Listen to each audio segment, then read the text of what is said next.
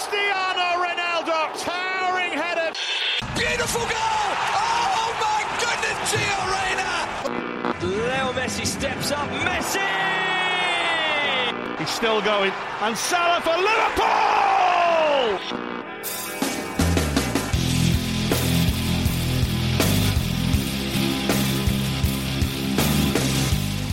سلام سلام خوش اومدید به اپیزود سیوم از فصل پنجم رادیو آفساید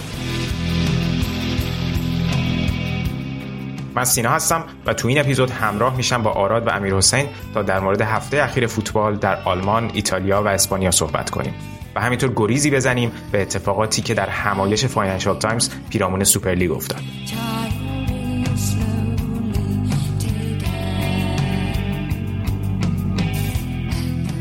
آخر هفته جاری اپیزود دیگه منتشر خواهیم کرد تا با یکی از هواداران لیورپول به صورت ویژه در مورد شرایط این تیم و همینطور پریمیر لیگ صحبت کنیم.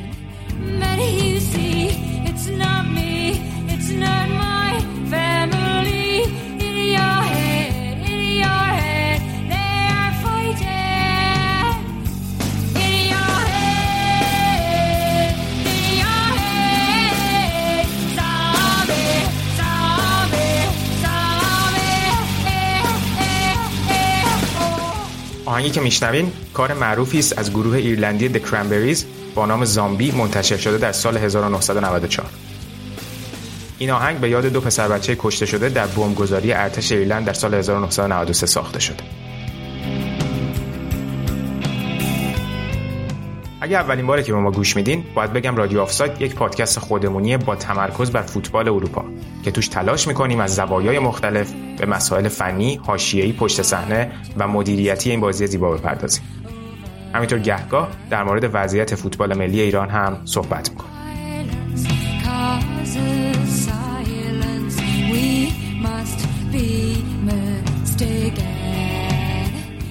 رادیو آفساید رو می‌تونید از طریق کست باکس، سپاتیفای، اپل پادکست، گوگل پادکست و بقیه اپلیکیشن های پادگیر گوش بدید.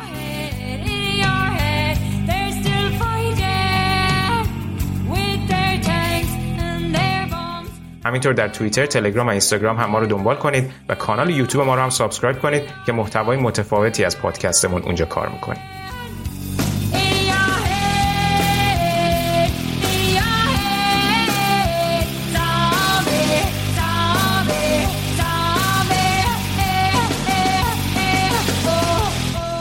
و در نهایت و از همه مهمتر اینکه فراموش نکنین ما رو به دوستانتون هم معرفی کنین.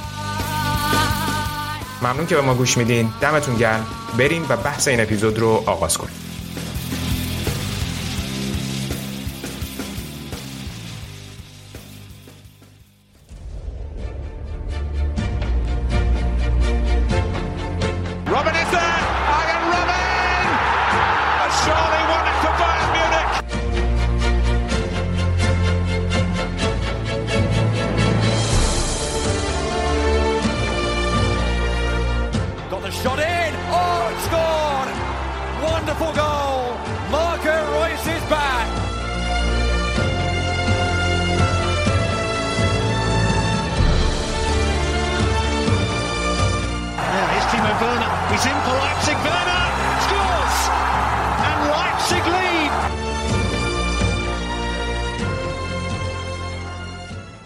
بخش اول این اپیزود می‌خوایم با فوتبال آلمان شروع کنیم. الان آراد به من پیوسته تا در مورد هفته اخیر در بوندسلیگا و همینطور البته بوندسلیگای دو و هواشی که گسپرام و کلا اتفاقات مرتبط با حمله روسیه به اوکراین توی فوتبال ایجاد کرده صحبت کنیم. سلام آراد چطوری؟ چه خبر؟ سلام سینا سلام همه کسایی که به ما گوش می‌دید. مرسی من خوبم. امیدوارم حال شما هم خوب باشه. آراد می‌خوای یکم بحث رو با حالا هفته پیش در مورد شالکه کمی صحبت کردیم و خب راجع به گسپرام هم تا حدودی صحبت کردیم و راجع به همه ابعادی که بالاخره این ماجرایی که توی فوتبال اروپا داشته بحث کردیم. ولی اگه می‌خوای مقدار بیشتر بشکافیم بحث رو که آیا اصلا دلیل حضور گسپرام توی فوتبال چی بوده که انقدر هم سر صدا کرده و حالا هم باعث شده که هم فینال چمپیونز لیگ رو ازشون بگیرن هم, هم که شالکه کلا اسپانسرش عوض کرد و خیلی از مسائل دیگه که توی فوتبال آلمان هم بالاخره به خاطر اتفاقات دیگه خیلی برجسته شد. آره ببین سینا نکته ای که راجع به گازپروم هست اینه که بیش از 50 درصد سهامش در اختیار دولت روسیه است. این به این مفهومه که دولت روسیه هر جوری بخواد می‌تونه قیمت ها رو کم و زیاد کنه رسوندن سوخت رو کم و زیاد کنه و از گازپروم حالا به عنوان یه اهرم فشار به هر جایی که دوست داره استفاده کنه. و هدف روسیه هم در واقع همین بوده که اروپا رو از نظر گاز به دولت روسیه وابسته کنه که بتونه حالا اون فشاری که دوست داره رو به اروپا بیاره. و حالا توی این زمینه دست بالا را اصطلاحا داشته باشه. حالا تو سال اخیر ما عادت کردیم هر بازی می‌بینیم به خصوص تو چمپیونز لیگ این لوگوی گازپروم کنارش هست. دلیل اصلیش اینه که اینا دوست داشتن خیلی image خودشون رو ارتقا بدن. مشکل اصلی image شون هم همین بحث climate change و بحثای آب و هوایی بوده. بارها activist ا به این مسئله اعتراض کردن. یکی از موارد بارزش توی فینال چمپیونز لیگ 2015 که توی برلین بود بنر رو برده بودن ورزشگاه که روش نوشته بودن no Arctic که راجع به وضعیت دراماتیک قطبه که حدود 75 درصد سطح یخهاشو توی این سالها از دست داده و حالا این فعالیت های نفتی هم به طور خاص اونجا رو هدف قرار میده. و چرا اونجا رو هدف قرار میده؟ ببین دلیل اصلی اعتراضی که در ظاهر اینه که آقا ایمنی این سیستم های انتقال گاز کافی نیست. اگه یک حادثه ای رخ بده کل اکوسیستم این منطقه رو به لقاء الله پیوند می‌زنه. و این چیز اصلی اعتراض این اکتیویست هست اگه که یادتونم باشه فکر کنم 2013 بود. سی تا از این کلیما اکتیویستا توی آبای آزاد اون منطقه اعتراض مسالمت آمیز کردن. نتیجه اعتراض این شد که دولت روسیه اومد دوتاشون رو گرفت برد زندان. فرداش با یه کشتی بزرگتر اومد. اون 28 تای بقیه هم دستگیر کرد. فرستاد زندان دولتی روسیه که بعد با قید وثیقه آزاد شدن. ولی آره خیلی این کار جالبی بود در آبهای آزاد اون منطقه.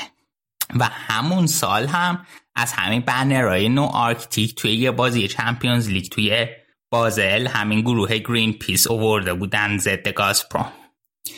این خلاصه این موضوع انتقاد اصلی به گازپروم و جایی که گازپروم نیاز داره وجهش رو خوب کنه. یه پروفسور از دانشگاه لیتز هست. این توی توییتر هم خیلی فعاله. در این مورد خیلی صحبت می‌کنه. اسمش چی بود؟ سایمن چادویک. اینا اگه دوست داریم می‌تونیم توییتاشو نگاه کنیم گفته که sponsoring مثل یه جعبه است که وقتی میری توی جعبه یه network بزرگ از contact اون توئه. و در واقع معنی sponsoring برای من میشه دیپلماسی روی دور تند.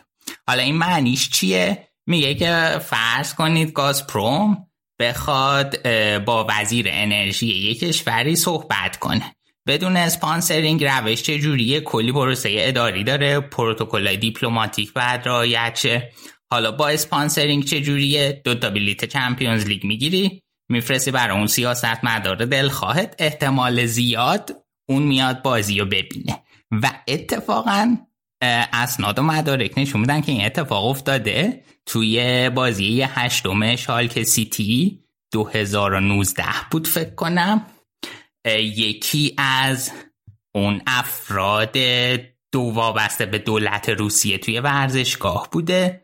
و ظاهرا صحبت هایی داشتن و خیلی اتفاقی یک سال بعد کل ساختمون های دولتی شهر منچستر از گازپروم گاز می گرفتن خیلی اتفاقی بوده و این خیلی نشون میده که چقدر influence بالای چه تاثیر بزرگی داره این sponsoring توی اینکه حالا تو روابط تو بهبود بدی network تو گسترده تر کنی و بتونی در نهایت پول و وجهه برای شرکتت بخری. این چیزم حالا اینو گفتیم. یه آقایی هست آقای الکساندر جوکوف. این از مدیران سطح بالای گازپروم نفته ایشون توی یوفا هم خیلی برو بیا داره ظاهرا و با کل گنده های یوفا میپره. ایشون گفته که سیاست رو بعد از فوتبال جدا کرد. دوست عزیز فوتبال برای ارزش های اجتماعی برای رسپکت فوتبال بعد فرهنگ های مختلف رو به هم پیوند بده و جنگ و کشتا کشتا جایی توی فوتبال نداره طبیعت. سایمن چادویک هم در مورد نقش این آقای جوکوف گفته که ایشون مثل اون چیزای دوره جنگ سرد و وظیفش اینه که از دل یوفا اطلاعات ببره برای مسکو. اینم خلاصه از نقش این دوستم. حالا یه اشاره هم بکنیم به اون تیکه شالکش. ببین شالکه از 2007 این قرارداد بسته. اون موقع پیتر پترز رئیس شالکه بوده و اینقدر قرارداد خفنی بود که اون موقع شالکه 100 میلیون بدهی داشت. برای 2007 خیلی رقم زیادی. اون موقع رئیس وقت شالکه این قرارداد بست و شالکه تبدیل شد به بعد از بایرن پردرآمدترین باشگاه آلمان از اسپانسر لباسش که خب خیلی اینم چیز بزرگی بود. سال 2008 اولین موج انتقادی اومد سمتشون با حمله روسیه به گرجستان. توی حالا اون حمله ای که پنج روز طول کشید کلی انتقاد چیز شد و بعد پتر, پتر پترز اونجا از گازپروم حمایت که گفت گازپروم هیچ ربطی به این اتفاقات نداره. می‌رسیم میام جلو جلو جلو تا 2014 اون بحران کریمه که به وجود اومد. و اونجا رئیس وقت شال که تونیس بود که از غذا دوست خیلی خوبه ولادیمیر پوتینه. با پوتین عکس می‌گرفتن و اینا. و بعد از این بحران مصاحبه کرده و گفته بود که نه من پوتین خودم می‌شناسم و خیلی بچه گلیه. و هر کی تو شال که بخواد به پوتینو ببینه من خودم ترتیبشو میدم بریم با هم پوتینو ببینیم. و خلاصه حسابی حمایت کرده بود. اینم از این. حالا دلیلی که الان شالکه از گازپروم فاصله گرفته اینه که این آقای پتر پترز و تونیس که deal گازپروم در واقع سال 2007 بسته بندی کردن اینا دیگه از باشگاه رفتن دور شدن و باشگاه الان اون connection ها رو با دولت روسیه دیگه اصلا نداره. و اگر هم که از این deal خارج نمی شدن خیلی دیگه برای image شالکه بد می شد. ولی خب ریسکش هم باید در نظر بگیریم. شال که برای این قرارداد جدیدش که پارسال صحبت کردیم با دیدی شاخت تمدید کردن 9 میلیون می‌گیره که در اشل بوندسلیگای دو خیلی رقم فضایی و قرار بوده اگه صعود کنن 18 میلیون بگیره. این خب برای اینکه حالا یه باشگاهی به همچین وضعیتی و بتونی سر پا نگهداری و برای بوندسلیگای یک بعد تقویتش کنه خیلی عدد مهمی ولی من فکر می‌کنم که الان چالش بزرگی خواهند داشت که اسپانسر جدید رو پیدا کنن حالا قرار بوده رو نمایی کنن. بعد صبر کنیم رو نمایی بشه ببینیم جزئیاتی از قرارداد میاد بیرون چند و چوندش چجوری ولی الان حالا یه نکته می‌خواستم بگم بچه‌ای که اگه که مصاحبه با دیدی شاختن ایده می‌تونن از توی یوتیوب ما تماشا کنن. یه حدود 20 دقیقه است داستان جالبی داره. یکی از محبوب ترین کاپیتانای تاریخ شالکه و اینکه خب الان می‌خوای یکم راجع به خود شرایط کنونی شالکه هم صحبت بکنیم؟ البته به دلیل مظلومیت بوندسلیگا این مصاحبه هیچ وقت بر روی بقیه اپیزودهای کست باکسمون قرار نگرفت. اینم یک دلیل دیگه برای اینکه نشون بدیم بوندسلیگا همیشه در رادیو آفساید مظلوم واقع شده. خیلی مز... این به نظر مظلوم نمایی شدیدی بود که اتفاق افتاد. واقعا چنین چیزی نیست. دوستان گوش ندید. این فقط از تو زمانش گذشت ما فراموش کردیم بذار مظلومیت کاری نداره. بهتره که اصلا اشتباه می‌کنیم بقیه رو می‌ذاریم تو Castbox. همش تو یوتیوب باشه از مردم از جواب ببینم بهتره. آره بهتر ببین شالکه که اتفاقا یکی از بچه ها توی Castbox برمون کامنت گذاشته و گفته و کاش شالکه برگرده و اینا. همون روز دقیقا شالکه اخراج کرد گراموزیس سرمربیشو. به خاطر حالا شرایط بدی که دارن آخرین بازیشون هم به هانزا روستوک باختن. یه بازیکنی اینا دارن که سلطان بوندسلیگای دوه سیمون تروده آقای گل تاریخ بوندسلیگای دوه. بعد این هر تیمی صعود می‌کنه میفروشدش به یه تیم دیگه که دوست داره فصل بعد از بوندسلیگای دو صعود کنه. بعد چیزه. این هتریک کرد تو این بازی. ولی خب کافی نبود. بعد مصاحبه هم کرد و بعد بازی گفته بود که وقتی جلوی هانزا روستوک همچین بازی داری و همچین نتیجه میگه حقت به بازی دیگه. و شرایطشون خیلی بده. الان شیش من تو جدول این فصل هشت باخت داشتن. و حالا هم امتیازم با هامبورگ و فاصلهشون هم با برمن که صدر نشینه هفت امتیازه. ولی خب شرایط هم واقعا مورد انتظار نبوده و اگه که تیم بتونه همین فصل بیاد بالا خیلی از نظر روانی راحت تره. ولی اگه این فصل بازم شکست بخوره نیاد بالا دیگه بالا اومدنش سخت تر میشه. چون که سریع می‌تونن از نظر مالی خودشون رو ریکاوری کنن می‌تونن رو بوست روحی بگیرن وگرنه مثل این دایناسورا مثل هامبورگ میشن. درسته. الان جنگ بالای جدول بوندسلیگا دو خب ولی تیمایی که همیشه جزو تیمای سود کننده بودن به بوندسلیگا دیگه. الان درست میگم وردر برمن و خود هامبورگ هم هست البته سامپولی هم هست. آره سامپولی اون یکی تیم هامبورگه که حالا توی دف پوکالم اومده بود بالا. راستی قوره کشی دف پوکالم شد بعدش یادم بیاد بگم رو. ولی اون قدری حضور نداشته تو این سالها توی بوندسلیگا. دارمشتاد ولی حالا نسبت هم به تازگی بوده. بعد سامپولی نورنبرگ و هامبورگ و شالکن که هر سه تا تیم های سنتی بوندسلیگا. نورنبرگ حتما می‌دونید دیگه بعد باین بیشتر قهرمانی آلمانو نورنبرگ داره نه دورتموند. نکته تستی. تو امتحان میاد. یه چیزی قبل از اینکه دو تا نکته بگم. یکی اینکه آقا یه لحظه ببخشید من قصد این مزه بندازم این بایرن لیگا که میگن خب حالا اشاره دارم به بایرن مونیخ ولی بایرن اسم این ایالت هست از اتفاق نورنبرگ هم مال ایالت بایرن. چی دیگه؟ نمی‌زدیم من خود.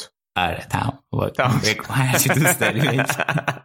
کرمم ریخت هفته پیش در مورد بوندسلیگای دو زیاد صحبت نکردیم و دقیقا بعد از ضبط ما سرمربی تیم دینامو درستن اخراج شد الکساندر شمیت و خبر اومد که حتی خود سایت دینامو درستن هم زده بود اینو که فریدون زندی برای بازی آخر هفته مسئولیت هدایت تیم رو به عهده می‌گیره. حالا به اسم سرمربی زده بودم ولی عملا فکر کنم در حال حاضر نمی‌تونه سرمربی تیم باشه. منتها کلا قبل از رسیدن به آخر هفته و بازی با ورد برمن جایگزین الکساندر شمیت معرفی شد و عملا در واقع تیم سرمربی داشت توی اون بازی گوئرینو کاپرتی. از این ایتالیایی آلمانیاست که شد سرمربی دینامو درستن و بازی هم با نتیجه دو یک باختم به ورد برمن که البته معلوم بود که بازی سختی هم هست و اوضاع دینامو خیلی هم خوب نیست افتادن چهاردهم جدول. نکته جالبش اینه که از زمانی که زندی به کادر دینامو اضافه شده این سومین مربیه که باش کار می‌کنه. حالا باید ببینیم که تا پایان فصل خب شرایط دینامو به چه صورت خواهد بود و بعد اینکه آیا فصل بعد هم دوباره ادامه میده با کاپرتی یا نه. در واقع زندی دو فصل پیش وقتی که دینامو توی دسته سه آلمان بود به جمع کادر فنی اضافه شد و اون موقع سرمربی تیم مارکوس کازینسکی بود. و بعدش که توی اواسط فصل کنار گذاشتنش الکساندر شمیت اومد تو هفته بازی 6 تا برد به دست آورد. اصلا تونستن قهرمان لیگ سه بشن و ولی این فصل بعد از در واقع تعطیلات سال نو افت بعدی رو داشتن فقط خواستم اینو اضافه کنم که الان در واقع زندی کماکان توی کادر ولی سرمربی نیست. این یه نکته نکته دوم حالا باز دوباره خارج میشیم از بحث بوندسلیگا دو ولی فکر کنم هفته پیش با جزئیات توی اون در واقع تو اون اپیزودی که راجع به ایتالیا بود اولش فقط من یه گریزی زدم بهش ولی اطلاعات بیشتری اگه داری که به اشتراک بذاری در مورد داستان شرودر فکر کنم جالب باشه که گفتی از چند جا کنارش گذاشته بودن. هم از در واقع دورتموند بود عضویت افتخاری دورتموند کنارش گذاشته بودن هم توی هانوفر هم در واقع توی باشگاه عضو بود به عنوان عضو افتخاری یا نه؟ نه شهروند افتخاری هانوفر بود. درست. ببین یه سری مثل مثلا یه صرفا یه title مثل مثلا Lord یا Sir. درست. خب یه تای حالا ندارم حتی صرفا یه title ه چون که حالا شهر, شهر خودش بوده اصلا ظاهرا و به عنوان شهروند افتخاری شهر هانوفر بوده. و حالا این title به خاطر این شرایط روسیه ازش گرفتن ظاهرا deadline بهش داده بودن که شما تصمیم بگیر این ور یا اونور که تصمیم نگرفته به موقع و دیگه اینا کل این چیزها رو ازش گرفتن. و خیلی باحال توی ویکیپدیاشو نگاه می‌کردم سری آپدیت شده یه chapter اضافه شده بحران روسیه اوکراین. و قشنگ مفصل در موردش نوشتن. جالب بود خیلی. اون چیز دورتموندش هم نمی‌دونم توی اپیزود اشاره کردیم یا الان داشتم به همین فکر می‌کردم که اون عضویت افتخاری باشگاه دورتموند داشته که اونم باشگاه دورتموند ازش گرفته. حالا توی بازی هانوفر علی هم توی چیز پوشش داد توی توییتر فکر کنم توی بازی هانوفر تو دف به پوکال اینا بنر رو ورده بودن که آقا برای این آقای شرودر بعد کلا از حضور در استادیوم فوتبال منع بشه. و حالا دلیل اینکه توی هانوفر بود همین بود که خودت اشاره کردین چون بحث عضویت شهروند افتخاری هانوفر رو اینا داشته توی هانوفر اصلا این بنر اعتراضی هم برده بودن. درست. اشاره نکردم. اولش حالا برای بچه که نمی‌دونن شرودر صدر اعظم سابق آلمان قبل از آنگلا مرکل. دقیقا. و به خاطر ارتباطاتش با شرکت های گازی روس در واقع این هواشی ایجاد شده بود. حتی فکر کنم که خود سازمان لیگ فوتبال آلمان هم یک بیانیه داده بود گفته بود که اونایی که با ارزش های فوتبال و ارزش ما هم خونی ندارن به قول تو سمت خودشون رو مشخص کنن. ما با اینا اینا رو بر نمیتابیم در فوتبال آلمان. که فکر کنم واتسکی واتسکی مسئولیتی داره توی فدراسیون. حالت حالا اینکه مثلا مسئولیت اجرایی داشته باشه ولی فکر کنم جزو مثلا کسایی بود که تو اون بیانیه اسمش به صورت خاص اومده بود. من یه تا تو بحث روسیه اینا هستیم یه اپیزود داده پادکست پنارت در مورد اولیگارشی در جزیره. خیلی در مورد اینکه حالا اصلا این اولیگارشی چی هست از کجا اومده ریشش چی بوده و اینکه رومن آبراموویچ در timeline زندگیش چی کار انجام داده کجاها چی پیچونده اینا. و خیلی جذابه. خیلی بچه ها تحقیق کردن روش وقت گذاشتن و من توصیه می‌کنم که اگه دوست دارید اطلاعات بیشتری کسب کنید در مورد این موضوع اون اپیزودا حتما گوش بدید. هیچ ربطی به فوتبال فانتزی نداره. نه منم گوش دادم. خیلی اپیزود خوبی بود. یه روشنگری می‌کنه نسبت به یعنی دیدی که آدم باید داشته باشه به این موضوع. و اصلا اولیگارش حالا یعنی چی؟ و بعدم اینکه چلسی پول خورد بوده. برای آبراموویچ. واقعا پول خورد بوده. دقیقا همینطور آره. مرسی که اشاره کردی. نکته خوبی بود. می‌خوای بریم سراغ قرعه کشی DFB-Pokal. توی این مرحله هامبورگ خورد به فرایبورگ و لایپسیش هم خورد به اونیون برلین. توی بازی هامبورگ فرایبورگ چون هامبورگ دست دوی هامبورگ میزبان شد.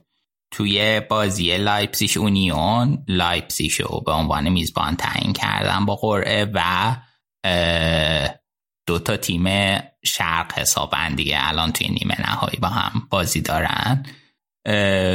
بازی جالبی میشه. به خصوص حالا فرایبورگ و لایپسیش فرمشون خیلی خوبه. انتظار اولیه من اینه که فینال فرایبورگ لایپسیش رو ببینیم که این هفتم از اتفاق بازیشون یک یک مساوی شد و بازی خوبی بود. ولی خب دیگه بازی حذفیه دیگه میشه انتظار داشت که حالا هامبورگ یا اونیون یه حرکتی بزنن و بازی رو در بیارن. تک بازیه درسته؟ آره فکر کنم بله. بازی هامبورگ فرایبورگ تو هامبورگ لایپزیگ یونیون هم توی لایپزیگ. بهترین کار تک بازی آره بابا اصلا چیزه واقعا برای جام حذفی مسخره است رفت و برگشت. دقیقا. برای سوپر کاپ مسخره تره.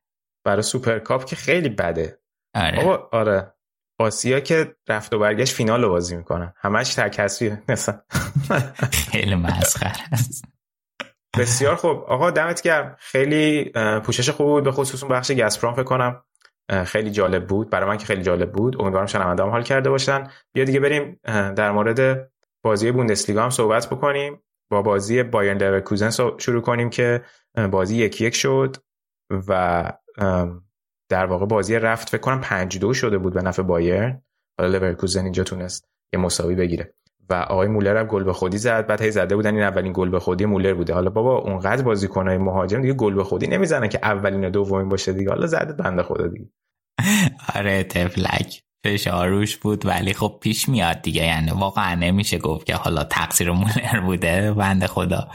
تیم مشکلات دیگه ای داشته قبل اینکه حالا من وارد این بازی بشم یه نکته اشاره کنم که این هفته لواندوفسکی قرارداد خودش رو با هواوی فسخ کرد به خاطر اینکه چین از حمله نظامی روسیه حمایت کرده بود و به خاطر این فسخ 5 میلیون یورو خسارت داد به هواوی.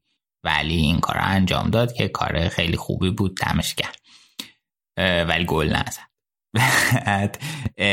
این بازی لورکوزن بایرن خیلی خوبه. ببین سیاونه نشون داده که از نظر تاکتیکی خیلی فلکسیبله و ما اینا از اینجا می‌فهمیم که سبک بازی در طول فصلش توی اکثر بازیه که ببینیم. مثلا یه مالکیت حدود 60 درصدی داره 52 تا گل زده خیلی سیستم تیم اینجوریه. ولی جلوی بایرن اومد یه بلاک دفاعی عمیق گذاشت.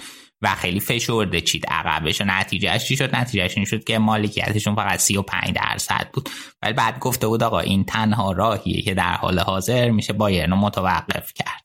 که خب منطقی بعد نکته عجیب تو ترکیبش من خودم کلی تو گروه هم نوشتم تعجب کردم بود که اول بازی دوتا نوک داره نه سردار نه آلاریو هیچ کدوم تو ترکیب اصلی نبودن. بدون مهاجمای اصلیش بازی ها حتی شروع کرد. با این وجود خیلی زود گل خوردن و روی اون اشتباه هرادتسکی ها تاپ بود. تا که اشتباه یارگیری کرده بود خوی یار خودشونو گرفته بود. بعد چیزم هرادتسکی هم خیلی بد واکنش نشون داد و توپ درست دفع نکرد. نکته ای که مهمه وقتی که تو تیم اینجوری سازماندهی می‌کنی و نسبتا زود گل می‌خوری معمولا خیلی وقتا تو خیلی از کیسا تیم از هم میپاشه. ولی خیلی خوب تونستن جمعش کنن تمرکز کنن روی کار خودشون تا اینکه حالا روی اتفاق اون گل به خودیه توماس مولر بود که آره بند خدا این بازی هم بازو بند کاپیتانی داشت. خیلی خوشیام نبود. ولی بعدش عدلی فرصت داشت که دوباره گل بزنه و اون موقعیت خیلی بعد از دست داد. یعنی تک به تک شد با اوله اولغایش و می‌تونست گل کنه که نکرد این کار. اون گل می‌کرد. خیلی کار بر باین سخت می‌شد. و در نهایت بایرن توی نیمه دوم خیلی ظاهرا خلاقیت خاصی نداشت. نمی‌تونست نمی‌دونست و نمی‌تونست موقعیت بسازه. و در نهایت بازی همین یک یک تموم شد. خودشون تو مسابقه گفته بودن که مثلا نیم ساعت اول خیلی خوب بوده خیلی راضی بودن ولی بعد اصلا از روند بازی راضی نبودن. و دوباره می‌رسیم به بحث بحث بحث همیشگی بخش لورکوزن. حد بزن چیه؟ نمی‌دونم والا. کریم. کریم؟ ای بابا راست آره. این دمیر بای خیلی خوب بود تو این بازی و 90 درصد دقت پاس داشت. ببین وقتی جلوی تیم مثل بایرن که اینجوری پرس می‌کنه بازی می‌کنین واقعا آمار خارق العاده این 90 درصد دقت پاس خیلی خوب از پرس فرار می‌کرد. پاس های کلیدی مهمی مینداخت واقعا دمش کم خیلی خوب بود تو این بازی. به سردار بازی نمی‌رسه؟ اومد دیگه. پاش به توپ نخورد خب حالا پاش به توپ نخورد که تقصیر لورکوزن نیست دیگه همین قد آماده بوده. نه نه شوخی می‌کنم. آره گفته بود از قبل کسی آن کل آماده نیست که الان بخواد شروع بکنه. این فقط برای اینکه تو فرم با حالا مثلا حتی فرم هم نیست. حتی صرفا مثلا بگیم که آقا یه دبیو داشته اومده تو زمین آره. آوردش تو. جفتشون هم آلاریو هم سردار دقیقه 89 ورد تو باز. دقیقا. ولی جالب بود دیگه اون موقع که با سدریک پیکم صحبت می‌کردی که هم روی یوتیوب گذاشتیم هم روی Castbox گذاشتیم بحثش شد که اگه مهاجم اول مصدوم بشه مهاجم دوم مصدوم بشه نوبت به این ممکن مثل همه هم داره اتفاق میافته. آره دقیقا خیلی جالب شد. در مورد بایرن حالا الان اپیزود احتمالا قبل یا حالا نزدیک بازی با سالزبورگ میاد بیرون. بحث در مورد بازی رو می‌ذاریم بعدا ولی خب خیلی بازی مهمیه. البته حالا اینکه صرفا توی اتریش مساوی شده فکر کنم دلیلی نیست بر اینکه مثلا خیلی بازی حساسیه احتمالا تو مونیخ می‌زنین در و داغو می‌کنین. ببین شرایط خیلی فیر نیست به خاطر اینکه به تازگی سالزبورگ مشکل کرونا داشته توی کادرش. البته توی بازی آخرشون توی لیگ تقریبا اکثر بازیکنهایی که مشکل داشتن برگشته بودن به جز یکی دوتاشون.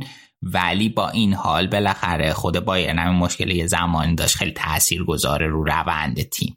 و خب از این نظر تو دوره کرونا متاسفانه بازی ها خیلی فیر نخواهد بود و اینم حالا سر اگه که من فکر کنم اگه که بایرن حالا بازی هم انجام نشده ما نمی‌دونیم چی میشه امشب ولی اگر که بایرن جلوی سالزبورگی بازی می‌کرد که این مشکلات رو نداشت کارش سخت تر بود. درست. بسیار عالی. گذر کنیم بریم سراغ بازی بعدی بازی وولفسبورگ با اونیون برلین.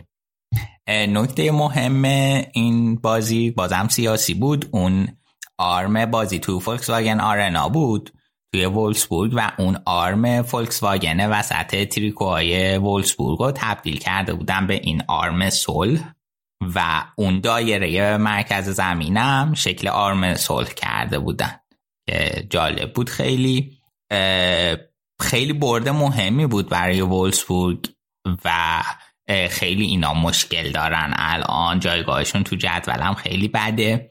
جزو سه تا تیمی هن که ما انتظار داشتیم خیلی خوب نتیجه بگیرن و این فصل خیلی بد نتیجه گرفتن. وولسبورگ فرانکفورت و لادباخ. ولی خب با این برد جلوی یونیون اونیون اونیون هم که خیلی فصل خوبی داشته. شرطش هم تو جدول خوب بود در تونستم برم به نظر من نکته مهمی بود براشون. و یکی از بازیکنه که من خیلی دوستش دارم انمچا این خیلی خوبه. امیدوارم که زودتر پیشرفت کنه و یکی از بازیکنهای مهم آلمان بشه. جایگزین خیلی خوبی برای وخورستم که نذاشتم. خیلی حالا از لحاظ مالی شاید OK بود ولی خیلی این بازیکن مهمی بود که از دست دادن این فصل. دقیقا همینطوره. خیلی برشون deliver می‌کرد گلای مهمی می‌زد و حالا که نیست واقعا حس میشه نبودنش. دقیقا. بریم سراغ بازی بعدی بازی هوفنهایم کل که بازی خیلی مهمی هم شد برای هوفنهایم و چه نتیجه درخشانی گرفت. آره همینطوره. با این برد رسیدن الان چهارم جدول با توجه به تساوی لایپسیش جلوی فرایبورگ و خیلی الان خوبه. من از همین تریبون به خودم به آقا هوینس تبریک میگم.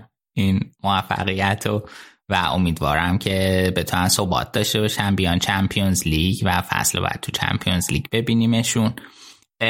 ولی نکته که داشتن خیلی موقعیت از دست دادن. مهاجمشون یه صحنه دروازه‌بان دریبل می‌کنه نمی‌تونه گل کنه. بعد اینا معمولا اونایی یه سری از این ویدیو هست که یارو دروازه‌بان دریبل می‌کنه نمی‌تونه گل کنه. ولی مثلا فرض کن کنار محوطه جریمه این قشنگ سمتری دروازه اصلا دروازه جلوشه یعنی موقعیت مرکزی. بعد تا میاد شوت کنه و اینا تکل می‌کنن رو پاش توپو می‌گیرن. اصلا یه وضعیتی ایکس جیشون سه بوده و یه گل زدن. و خیلی خیلی موقعیت از دست دادن. حالا خوبه که حالا حداقل سه امتیازی گرفتن که این حسرت موقعیت ها رو نخورن ضمن اینکه فرم کلنم خیلی خوب بوده دیگه برده خیلی مهمی بود از این نظر. این آقای هوینس هم قبلا راجعش صحبت کرده بودیم دیگه. توی هم تو لایپسیش بوده کلا career شروع کرده career مربیگری شد تو تیمای پایه لایپسیش و توی تیم دو بایرن هم بوده دیگه. درست میگم؟ آره دیگه از تیم تیم دوی بایرن و قهرمان دسته سه کرد. قهرمان لیگای سه کرد و از اونجا هوفنهایم استخدامش کرد. مونتا چون که تیم دوی یه تیمی نمی‌تونه بیاد توی بوندس لیگای دو دوباره اونمون توی لیگای سه. آه چه جالب. بوندس لیگای دو هم نمی‌تونه بیاد. نه نه اجازه نداره. آه چه جالب. آره موند توی لیگای سه بایرن دو صعود نکرد. به جاش تیم دوم به عنوان تیم اول صعود کرد و چیز شد. و حالا یه سری مهرهاش هم از دست داد که حالا یکی مهمترینشون هم هوینس بود که رفت هوفنهایم. درست. خیلی هم خوب. ببینیم که حالا چی میشه. آیا هوفنهایمه یا لایپسیشه که به رتبه چهارم می‌رسه؟ حالا حتی هنوز لورکوزن هم شاید زوده که قطعی بدونیم رفتنش به Champions League. لایپزیگ هم که بایرن لورکوزن لایپزیگ هوفنهایم. دورتموند هم که انداخته میره. بیا تا همین جایی دورتموند آقا بازی نکرد که با ماینز.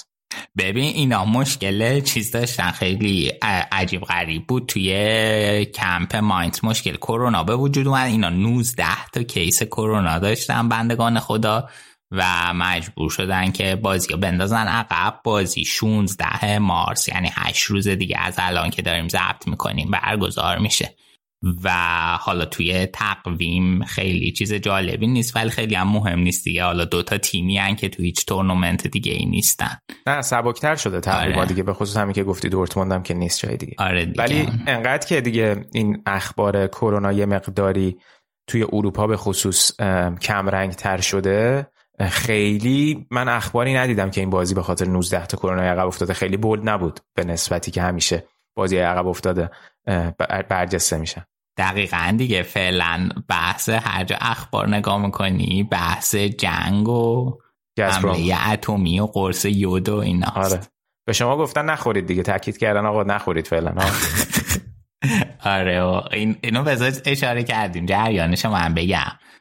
ببینید خیلی توی یه سری کشور حالا مثلا همون اول که بحران کرونا اومده بود مثلا بعضی سوپرمارکت ها خالی شده بود و اینا اینم خیلی روی بیشعوری روسیه مردم اروپا حساب خاصی باز کردن.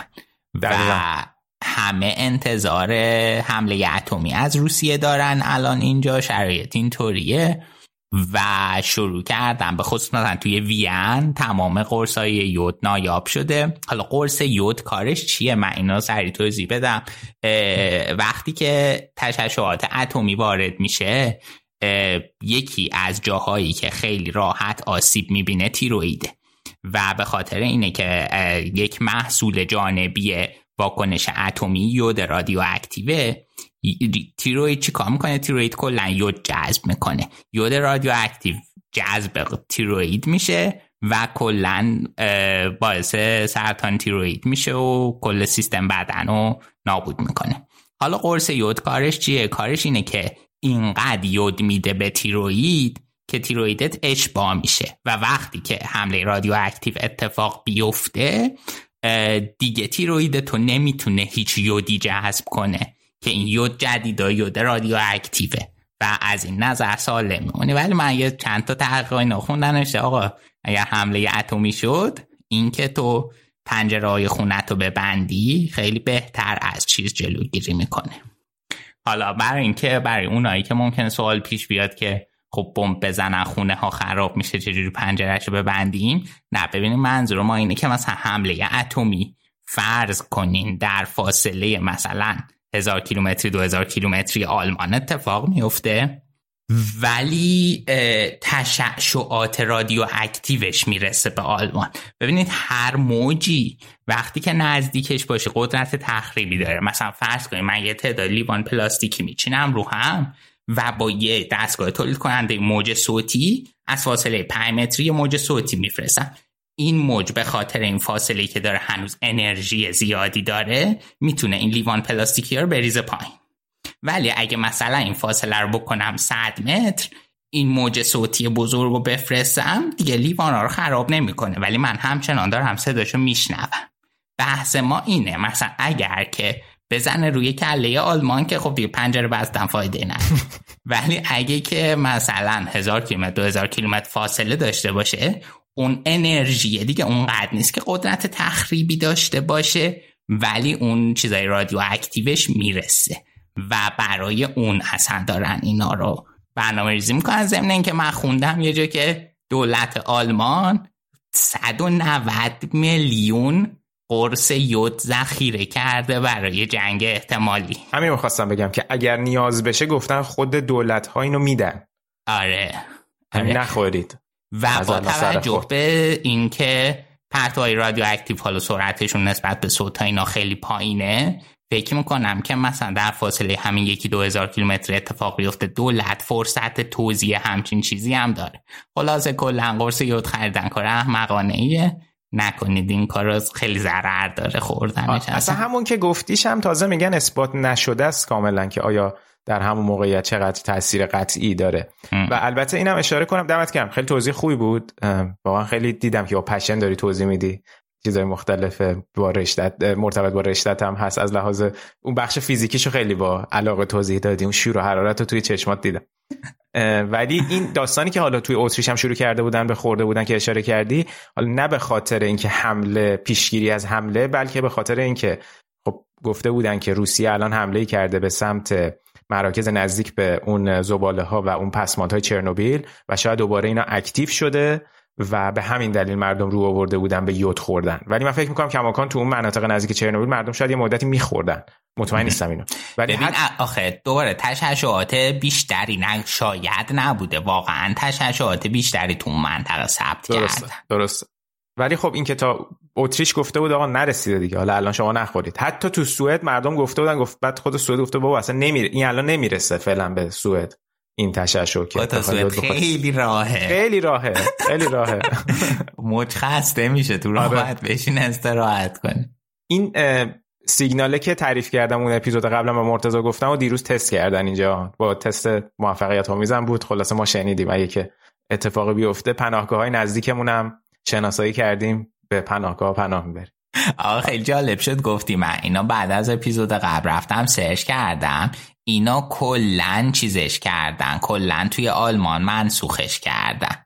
و الان هیچ سیستم سیگنال سرتاسری در آلمان وجود نداره به خاطر هزینه های بالای نگهداریشون. توی آلمان بالای 80 هزار تا بوده. درسته تو 4 هزار تا بوده. خیلی تفاوته دیگه. آره خیلی زیاده.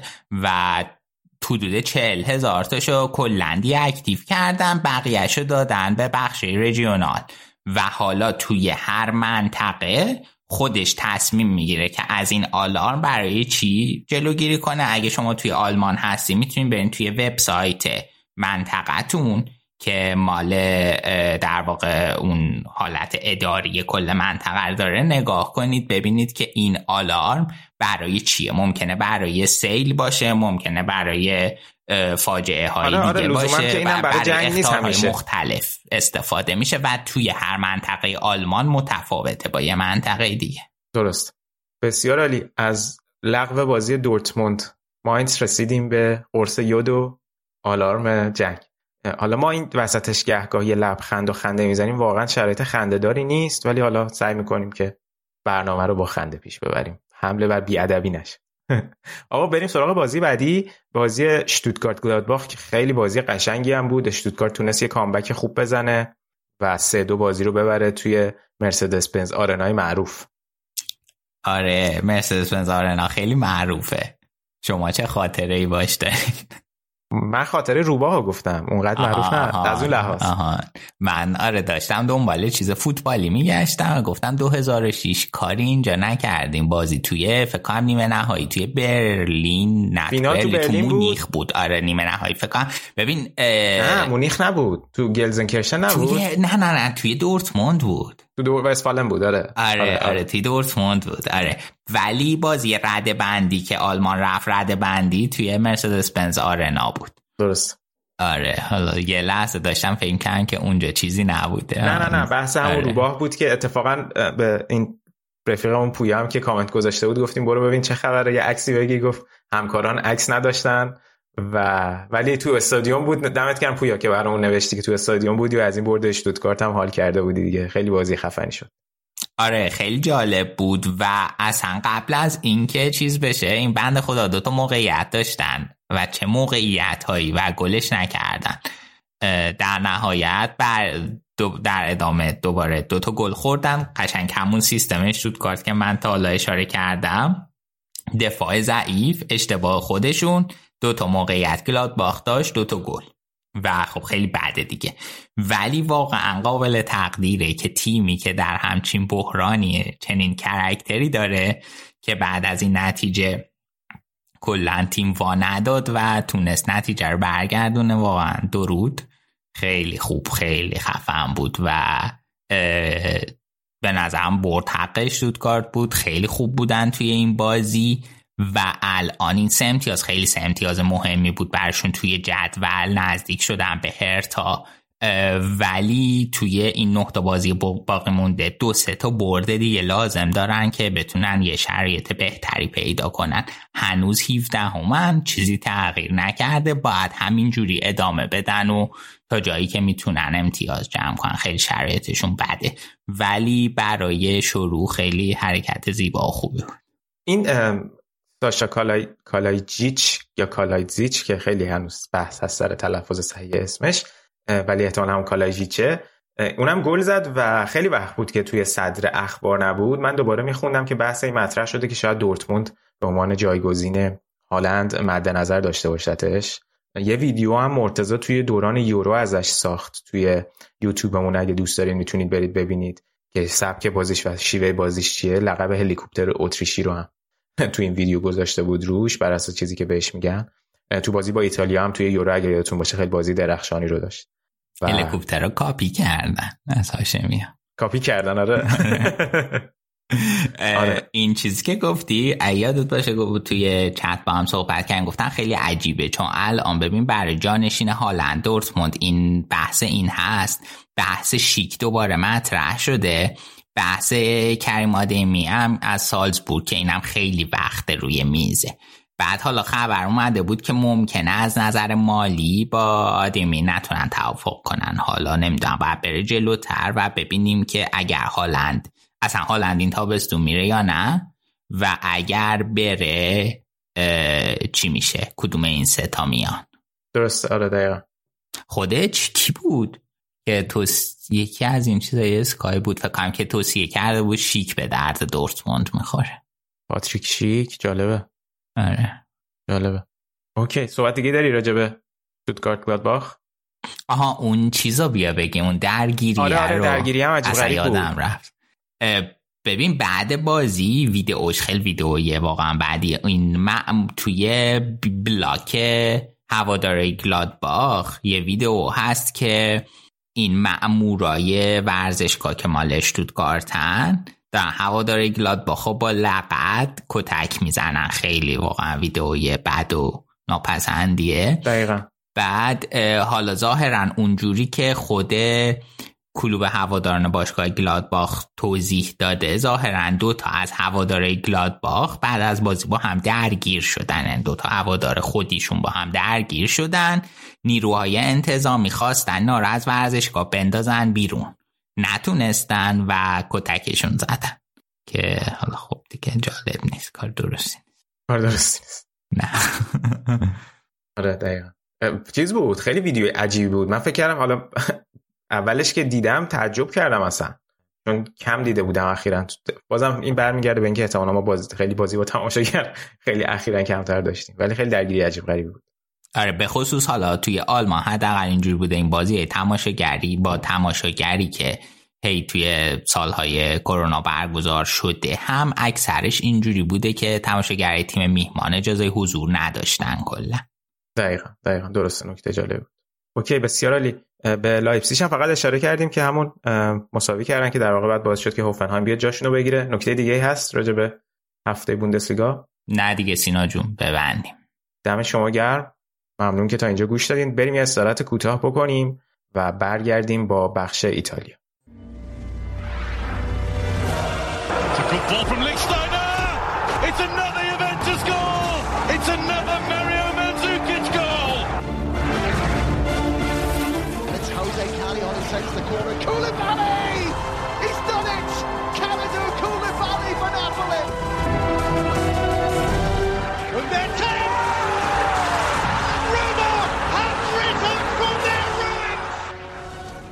برمیگردیم با بخش ایتالیا. سینا تو هی صحبت داشتی در مورد اینکه با هم صحبت کردیم. گفتی که الان انگلیس بخش رپو داره بوندسلیگا فرمول یک داره من چی بذارم تو ایتالیا؟ ما بهت پیشنهاد مافیا رو بذاری که گفتی دنبال نمی‌کنی خیلی. حالا پیشنهاد جدید من بخش سوپر لیگو بذاریم تو ایتالیا. سوپر لیگو بذاریم تو ایتالیا. خودته. و همین که تو ایتالیا ظاهرا اتفاقات زیادی میفته اتفاقا این حالا کنفرانس فاینانشال تایمز بود. بچه های بزرگی ایتالیا رفته بودن تو اون کنفرانس ها کلی خبر و گمان زنی در موردش پیش اومده بود. اینو در موردش صحبت کن. استثنا سوپر لیگو می‌ذاریم تو بخش ایتالیا و خیلی علاقه نداریم راجع به سوپر لیگ تو این بخش صحبت بکنیم. سوپر لیگ بخوای یا نخوای تاسیس میشه. نه تاسیس حالا تاسیس تاسیس نمیشه. سوپر لیگ ایده ایه که به قول خود آنیلی همیشه زنده است. همون در حد ایده باقی آره این هفته پیش یه همایش سالانه ای داره فاینانشال تایمز که فکر کنم چهارمین یا پنجمین سالش بود که برگزار می‌شد به نام Business of Football و توی لندن برگزار می‌شد و هم به صورت آنلاین که اتفاقا هم قبلا به علی گفته بودم هم به خودت گفتم. من جالب شد برام گفتم برم ایول ticket شو بگیریم یه حضور آنلاینی به هم برسونیم ببینیم این آقای چفرین و آنیلی و اینا چی می‌خوان بگن. بعد اصلا دیدم قیمت و اصلا گفتم آقا نمیارزه. برای دو روز دو روز چیه؟ من تازه روز دومش می‌خواستم بشم فکر کنم حدود 350 پوند بود. خیلی گرون بود. برای یه قشر دیگه یه کلا. برای آره. ماهایی که می‌خوایم همینجوری بخریم نیست. برای بچه های گاز پروم برای بچه های گاز پروم آره خود چفرین 350 یورو نمیارزه. حالا بیشتر از چفرین بودن. ولی منظور این که کلا قاعدتا خیلی از این آژانس ها و این سایت های خبرگزاری و اینا قاعدتا شرکتی بلیت می‌گیرن دیگه و برای همین میارزه براشون که برن. حالا نمی‌دونم چقدر اشخاص به صورت جدا بلیت گرفته بودن. ولی گرون بود دیگه. ولی خب طبیعیه دیگه. بخوای راجع به Business of Football اونم تو فاینانشال تایم صحبت کنی قیمتش باید این باشه دیگه. غیر از این بود جای تعجب داشت. آره خلاصه کنفرانس خیلی جالبی بود به خصوص اینکه تو سال اخیر خب سال دوم کرونا هم بود که در واقع فوتبال تحت تاثیر خودش قرار داده بود. بعد یه سری اتفاقاتی مثل داستان سوپرلیگ پیش اومده بود. اخیرا یک سری اتفاقات دیگه پیرامون خب این takeover عربستانیا در باشگاه نیوکاسل مطرح شده بود که خب پریمیر لیگ خیلی مشکل داشت با این قضیه. داستان همین آبراموویچ اومده بود و یه سری دعواهای بین یوفا و فیفا بود بر سر دو سالانه برگزار کردن جام جهانی. یعنی topic های خیلی مختلفی تو این همایش پوشش داده شده بود و آدمای زیادی هم بودن که خیلی جالب توجه بود به خصوص تو روز دوم. هم صبح اولش چفرین صحبت کرده بود جای keynote جزو keynote speaker اش. 5 تا از این keynote speaker ها داشتن چفرین بود. بعدش فکر کنم خاویر تباس صحبت کرد مال لالیگا و ریچارد مسترز در واقع رئیس سازمان لیگ پریمیر لیگ صحبت کرد و در آخرم که در واقع گل کار بود یه جورایی و خیلی انتظار داشتن که یه چیزای عجیب غریبی اعلام بشه آنیلی بود که البته چیز خیلی خاصی نگفت که حالا جلوتر راجبش صحبت می‌کنیم. آماندا استیولی CEO co-CEO کنونی نیوکاسل هم بود که در واقع الان یه جوری ویترین و سخنگوی باشگاه و در مورد مسائل مختلفی صحبت کرد. ولی خب حالا اینجا می‌خواستم در مورد بیشتر در مورد سوپرلیگش صحبت بکنم. خب چفرین اول صبح که صحبت کرد با این دید اومد توی ماجرا که اصلا من خسته شدم نسبت به اینکه راجع به یک ایده غیر فوتبالی صحبت می‌کنیم و این خیلی چیز مزخرف و بیخودیه. خیلی جالب بود که یه سری عکس هم از اون سالونی که همایش داشت برگزار می‌شد میومد بیرون. اینو بگم که همایش دوتا رئیس داشت یکی مراد احمد بود که یکی از خب خبرنگار ژورنالیست های برجسته فاینانشال تایمز که البته الان از بخش ورزشیشون داره جدا میشه. و اون یکی هم آرش مسعودی بود که چندین سال توی فاینانشال تایمز خودش عکس خیلی جالبی از توی مراسم میذاشت. و زمانی که چفرین صحبت می‌کرد چفرین نیومده بود به لندن. حالا آیا دلیلش این بوده که نمی‌خواسته با آنیلی برخوردی داشته باشه یا چی؟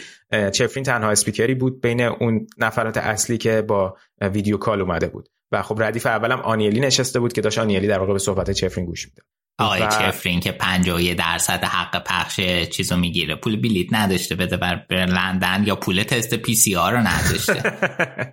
نمی‌خواسته ما پول تست پی C R شو بدیم. آره خلاصه گفتش که آره چیه این راجع به این داستان صحبت می‌کنین این حرفا. و بعد اومده بود یکم بحث و که فکر کنم چیزی بود که با تباس هم هماهنگ شده بود. خیلی بحث اومدن اخلاقیش کردن. گفتن که اینا آدمایی که اومدن وسط یه پاندمی ایده سوپرلیگ رو مطرح کردن و پروژهش رو سرآغازش رو کلید زدن. بعد همین آدما بعد از اینکه اون شکست خورده حالا وسط یک جنگ مهم می‌خوان دوباره بیان اینو مطرح بکنن و دوباره آغازش بکنن. که تباس هم که بعدا صحبت کرد اومد گفتش که این افراد که خب خطابش مشخصا به پرزو آنیلی بود دروغگوتر از پوتینن. یعنی خیلی بر اساس شرایط کنونی اومدن صحبت کردن و خیلی بحثو بیخود به نظرم اومدن به یه سمت و سوی دیگه ای بردن و یه حرف عجیبی که چفرین زد گفتش که هیچ مشکلی نداره تیما برن لیگ خودشون رو تاسیس بکنن و اونجا بازی کنن. ولی بر اون اساس دیگه حق شرکت تو مسابقات ما رو ندارن. خب اولا که این مسابقات ما منظور چمپیونز لیگ یوروپا لیگ ایناست که خب اینا خداشونه اینجا بازی نکنن حداقل این سران این باشگاه ها ولی خب احتمالا منظورش اون چتری بوده که یوفا داره روی همه لیگ ها و منظورش لیگ داخلی هم بوده. چون اینطور که میگن اون و یورو. و یورو با یعنی بازیکنایی که بازی می‌کنن باز... تو آره بازی های آره. ملی هم نتونن شرکت. دقیقا دقیقا. چون تو این طرح اولیه‌ای که میگن که دوباره قرار طرح اولیه که نه طرح جدیدی که می‌خواد ارائه بشه اینه که تمرکز رو می‌خوان بذارن که هم بازی داخلی برای ما مهمه و همین بازیایی که در سوپر لیگ برگزار خواهد شد. حالا منتها نکته اینه که چرا اصلا اینا فکر می‌کنم که انقدر اومدن کوبیدن آنیلی رو از اول؟ این بود که خود تلگراف یه گزارش exclusive ی کار کرد و کلا شایعه و گمان زنی بود که آنیلی می‌خواد اصلا توی اون 20 دقیقه پایانی که سخنران آخر هم هست بیاد این طرح رو ارائه بده و سری اخبار جدید بده. به خاطر همین خیلی همه منتظر صحبت آنیلی بودن و تباس و در واقع چفرین هم خیلی با توپ پر اومدن. حالا جلسه که پیش رفت و تباس هم خیلی حرف خاصی نزد جز همین که گفتم جز حرفای برجستش بود. و در این مورد و بعدم که استیبلی اومد. حالا استیبلی صحبتاش بیشتر حول محور دیگه ای بود و مثلا یکم اومده بود خب طبیعتا هواخواهی آبراموویچ رو کرده بود. گفته بود که اصلا درست نیست به خاطر یه اتفاق دیگه ای که افتاده. بیایم اینجا ما از باشگاهش این رو محروم بکنیم که خب باز پیشنهاد می‌کنیم همون چیزی که آراد گفت برید پادکست پنارت رو گوش بدید و خب طبیعیه که تیم نفتی داشتیم همه مصاحبه رو و خب طبیعیه که استیبلی بیاد همچین حرفی بزنه از طرف نیوکاسل و حالا الان می‌رسم به اون بخش آنیلی. و ریچارد مسترز پریمیر لیگ هم خب صحبت کرده بود راجع به این موضوع که خب قبلا این ایده ادعا کرده شکست خورده بوده پروژه شکست خورده بوده ولی برمیگردن. شب قبلش گری نویل صحبت کرده بود. خب گری نویل حالا جدا از اینکه الان pundit خودش هم یه باشگاهی داره توی دسته‌های پایینتر پریمیر لیگ. یعنی در واقع الان حالت businessman گرفته به خودش و از اون بعد داشت به این موضوع صحبت می‌کرد و گری نویل هم گفته بود که اینها برخواهند گشت و هر لحظه امکان داره که ایده دوباره مطرح بشه. گذشت گذشت تا رسید به آنیلی و مراد احمد داشت باش مصاحبه می‌کرد.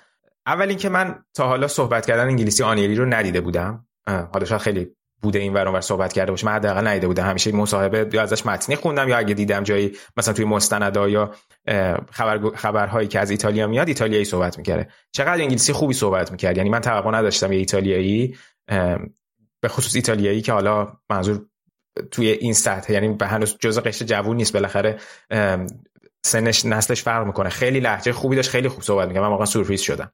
معمولا لهجه یعنی لهجهش اون حسو نمی‌داد بهت که داره با ته لهجه ایتالیایی صحبت می‌کنه. خیلی جالب بود.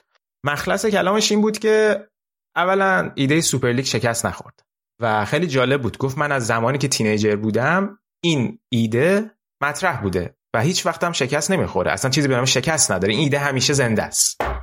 و گفت اصلا همون تو سال تو دهه 90 اون پروژه گندالف اشاره کرد که ما هم راجع بهش صحبت کردیم که اصلا سال 98 قرار بود این اتفاق بیفته. سالها اصلا برلوسکونی این در سرش بوده. اینا در اون موقع ها عملی نشده. و الان هم گفته بود این عملی نشده.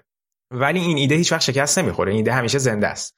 و خب طبیعی هم هست که الان ببین اینا پارسال رو مطرح کردن و این همیشه مثل ترسی الان همیشه فکر کنم پشت سر چفرین و یوفا هست. و همینه که توی صحبت های سالانشون همیشه راجع به این موضوع صحبت می‌کنن که ما باید مواظب باشیم و اینا در کمینن اینا خواهند اومد. این خیلی جالبه. از این بود که خب بالاخره یه فشاری رو از اون سمت دارن می‌ذارن.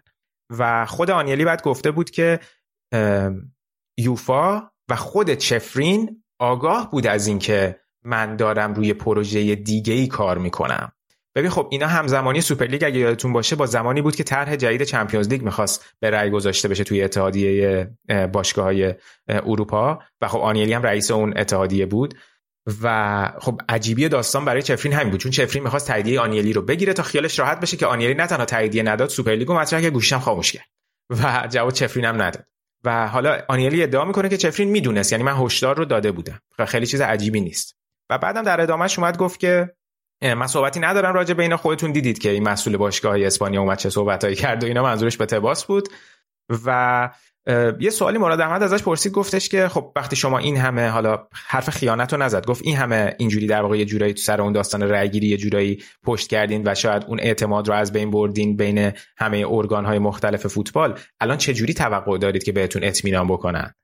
و این پروژه شما رو همراه بشن باش چون خب آنیلی میگفتش که در واقع یوفا مونوپولی ایجاد کرده. یوفا می‌تونه کماکان قانونگذار باشه گاورنر باشه و فوتبال رو پیش ببره ولی نمی‌تونه خودش مالکیت برگزاری مسابقات رو به عهده داشته باشه. این مونوپولیه که تو هر دو سمت ماجرا رو داری. و باز دوباره صحبت کرد که آقا فوتبال داره شکست می‌خوره فوتبال ورشکسته است فلان و بیسار و اینا. که کلی مقاله بخونی مثلا این ور اونور به خصوص از سمت انگلیسی ها میگن که آقا اینا گریدی و حریصن و کلا دارن پول در میارن و دارم اینجا از دوور ماجرا نگاه می‌کنم نظر خودمونه و بعد اومد به این سوال که نه من فکر نمی کنم هیچ عدم اطمینانی وجود داشته باشه. کماکان خیلی راجع به این موضوع با من صحبت می‌کنن و این پروژه رو ادامه خواهیم داد و این فقط نظر شخص من و پرزو, پرزو لاپورتا نیست. این یک تصمیم جمعی بوده که دوازده تا باشگاه این قرارداد 150 صفحه ای رو امضا کردن و بعد گفتش که که البته 11 تا باشگاه کماکان این قرارداد براشون لازم الاجراست. و حالا راجع به این 11 و یکی هم صحبت می‌کنم. خلاصه که بعد هی این مراد احمد میگفتش که می‌خوای از سوپر لیگ version دو رو نمایی کنی. یعنی اینا همه هی تا لحظه آخر منتظر بودن این چیزی بگه که باز دوباره یه سری چیزا از رو کاغذ خونده و که آی فوتبال فلان است و بیسار است و اینا و هیچی نگفته جدید. و خب ببین الان که حالا این حرف رو می‌زنه طبیعی هم هست. چون گفته بود که اینا منتظر اون رأی دادگاه عدالت اروپا هن که به پشتوانه اون بتونن بعدش اون پلنی رو که احتمالا دارن با اون شرکت کانسالتنسی A22 می نویسن رو ارائه بدن. یعنی می‌خوام با یک حکم دادگاهی علیه یوفا پیش برن. یعنی شاید الان کماکان زود باشه که بخوان اینو رسمی اعلام بکنن. حالا اون داستان رو برگردم به عقب. اون یک باشگاهی که اعلام نکرد بلا فاصله بعد از اینکه این خبر اومد یه ژورنالیستی به نام آرانخو رودریگز که فکر کنم حالا تلفظ درست این خبرگزاری من نمی‌دونم واقعا ببخشید کوپه یا کوپس؟ کوپ یا کوپه نمی‌دونم. که اسپانیاییه. اومد گفتش که ما تحقیق کردیم. کوپه. و کوپه. Okay. Okay. آره. که بعد آیس هم گفت تایید می‌کنیم ما اینو که ما تحقیق کردیم اون تیمی که خارج شده اینتره. که به خاطر اینکه یه بند خروجی رو داشته توی قرار داد که اگر اسپانسرهاش و اون حالا اسپانسر هم فکر کنم نیست تازه چیزی چیزی که گفتم اون creditor هاش این اجازه رو بهش ندن که به سوپر لیگ بپیونده اجازه خروج رو داشته باشه. خب؟ اینو در این حد مطرح کردم. بعد هی خبرگزاری گذاشتن روش. این برداشت از اینجاش دیگه برداشت منه از موضوع. و با علی هم راجع به موضوع صحبت کردم. یه خبرگزاری رو گذاشتن روش که آره اینتر به صورت رسمی از سوپرلیگ خارج شده. اینتر تنها تیمی بوده که این بند, بند رو داشته تونسته خارج بشه و اینا. ولی خیلی شواهد و قرائن نمی‌خونه تو ذهن من. حالا نه اینکه من الان بگم که مثلا بخوام بچسبونم بگم نه اینتر کماکان هست دست و پا بزنم بگم نه اینتر نیومده بیرون. میگم که یعنی شواهد نمی‌خونه. اولا اینکه اون خبرگزاری های اساسی که تو خود کنفرانس بودن اصلی که تو خود کنفرانس بودن و گزارش می نوشتن خیلی اصلا روی این موضوع مانور ندادن. این بحثی بود که کلا آیس و اینا پیش کشیدن. و هیچ کدوم از رسانه های ایتالیایی هم راجع به این موضوع از خودشون صحبت نکردن. همش ریفر می‌دادن به آیس و قضیه اینه که به نظر من صحبتی که کرده بود منظورش این بود که آقا 11 تا براشون لازم الاجراست یعنی مقیدن. ولی نگفته بود اون یک تیم جدا شده. اون یک تیم خب شاید تو قرارداد باشه ولی خب کماکان گزینه خارج شدن رو داره. حالا جالبی ماجرا چیه؟ جالبی ماجرا اینه که همون موقع که ایده سوپر یعنی طرح سوپر لیگ اومد بیرون گفته شد که بارسلونا اتفاقا بند خروج رو داره که اگر سوسیوهاش رأی مخالف دادن بتونه خارج بشه. خیلی جالبه که آیس و اینا راجع به موضوع اصلا صحبتی نکرده بوده. یعنی اینکه گفته میشه اینتر تنها باشگاه بوده حداقل این غلطه. این حداقل برداشت من از این موضوع که من مطمئن نیستم واقعا این اتفاق افتاده باشه و چون خیلی هی اومدن تو خبرگزاری ها اینو رسمی و رسمی جلوه دادن همه این باور رو کردن که اینتر خارج شده. ولی به نظر من هنوز این اتفاق شاید نیفتاده باشه. ولی خب هنوز واکنشی هم از سمت جانگ و مدیر اینتر نشیدیم که ببینیم ماجرا از چه قرار یه نکته که من واقعا فکر می‌کنم اینجوری باشه جدا فکر کنم با توجه به نحوه پرزنت کردن غیر حرفه ایش و اتفاقاتی که افتاد ایده سوپر لیگ و اینا صرفا انداختن وسط که بول بگیرن. و الان اون بولی که گرفتن هم همین بحث دادگاه هست. و اگه اونو ببرن خیلی کار برای یوفا سخت می‌کنن و قطعا پلنش آماده دارن. پلن جدید رو میارن. اینا یه سری واکنش هم از هوادارا ثبت کردن که بتونن پلنش رو بر اساس اون بهبود بدن و خیلی ایده باحالی بود. حالا بهتر می‌تونن چیز کنن. منم به نظرم من همچنان فکر می‌کنم که واتکه و رومنینگه توی این دیل بودن و قطعا توی اون ایده سوپر لیگ بعد در میاد که هستن و اینا صرفا قرار گذاشتن با هم با پرز که ما الان جوری نمایش میدیم به خاطر شرایط آلمان که ما اصلا ضد سوپر لیگ ما نیستیم. آره ممکنه ممکنه. چون به خصوص که واتسکی هم اخیرا گفته بود که هیچ وقت سوپرلیگ از روی میز کنار نمیره همیشه ایدش مطرحه. و منم در اون مورد اینکه اینا ایده رو انداختم وسط موافقم. منتها یعنی منم هی حدسم همینه که اینا می‌خواستن یه جو بسنجن یه روبو وحشتی بندازن. ولی با این و اون که مثلا صحبت کنی یا می‌خونی یا حتی من اون روز از گب مارکوتی پرسیدم اینا ولی معتقدن که نه واقعا اینا می‌خواستن عملی کنن همون موقع طرح که خیلی عجیب بود. یعنی خب از اون اگه واقعا می‌خواستن عملی بکنن از اون بود نگاه کنی شکست خورد. اون طرح اولیه حداقل. ولی خب الان این شرکت consultancy که دارن باشون کار می‌کنن شرکت های معروفی هن. وکلایی که توی پرونده هستن و دارن در واقع بخوان ازشون دفاع بکنن وکلای گردن کلفتی هن. یکیشون قبلا گفتیم از اون افرادیه که توی باسمن توی پیروزی طرح باسمن کلا اون قانونگذاری نقش مهمی داشته. یعنی اینا چیزاییه که واقعا این دادگاه رأیش خیلی خیلی مهمه و می‌تونه تاثیرگذار باشه. بعد شما که مخالف سوپر لیگی مشکل نداری که 51 درصد درآمد Champions League و یوفا برمیداره اینو چی میگی؟ ببین اینو من متاسفانه تحقیق نکردم راجبش که 51 درصدش رو می‌ذاره جیبش یا اون 49 درصد به تیم‌های حاضر در مسابقات اروپایی که اون فصل هستن می‌رسه. و از اون 51 درصد یوفا همشو برمیداره. یا اینکه اون 51 درصد چیزیه که توی development فوتبال و دادن به بقیه تیم هایی که حضور ندارن به عنوان solidarity payment استفاده میشه. ببین همینه. بعد توی development و اینا استفاده بشه. قرار همینه. ولی مسئله ای که هست اینه که هیچ چیز شفافی وجود نداره که آقا ما ببینیم این 51 میلیون چی شده؟ چقدر هاپولی شده؟ 51 درصد چقدرش هاپولی هاپو شده چقدرش مثلا رفتن توی فلان کشور توسعه دادن. اگر که مشخص باشه دقیقا که این 51 درصد و شرح خرجش این بوده مثلا از این 51 درصد 10 درصدش هزینه های خود ما بوده. برداشتیم اون بقیهش مثلا هزینه فلان بوده. اینجا این تو این کشور این کار کردیم. مسئله عدم شفافیت یوفا. خب و این توی این سال جزئیات این ماجرا نیست؟ یعنی میگی یعنی جزئیات این اعداد نیست بیرون ریپورت نشده در من جایی پیدا نکردم که دقیق این شرح هزینه های یوفا چجوریه. درسته. آره درسته. نه ببین بالاخره که یوفا تهش هر چقدر بگیم به اون ور اون پول میده بالاخره داره سود مالی هم می‌بره و زور در واقع آنیلی و اینا هم سر همین موضوع. میگه چرا اون سود رو اونا ببرن؟ خودمون برداریم اون پولو. و منتها خب مهمه ببینیم که دقیقا این جزئیات در چه حده که چقدر به development و اینا کمک کرده. خب الان باز دوباره بحث رو نمی‌خوام سمت بحثای پایه سوپر لیگ ببرم. و اینکه کلا بالاخره okay این قضیه مشکل داره. برنامه این آقایون چیه؟ خب روش... برای آقا برای من روشن نیست. شاید برای هزار نفر روشنه. برای من روشن نیست. یعنی هر چقدر اون اون چیزی که اومد بیرون اون سری توش ننوشته بود. اون سری که اومد بیرون توش نوشته بود بازی زنان هم بعدا اضافه میشه. در همین حد رو هوا بود. همین الانش هم این طرحه روی میز نیست که ما بخونیم که آقا خب اگر که به یوفا نرسه و شماها به عنوان برگزار کنندگان مسابقات بهتون برسه چقدرش رو شماها خرج بقیه خواهید کرد؟ اگر که شاید هم نمی‌خوان خرج کنن.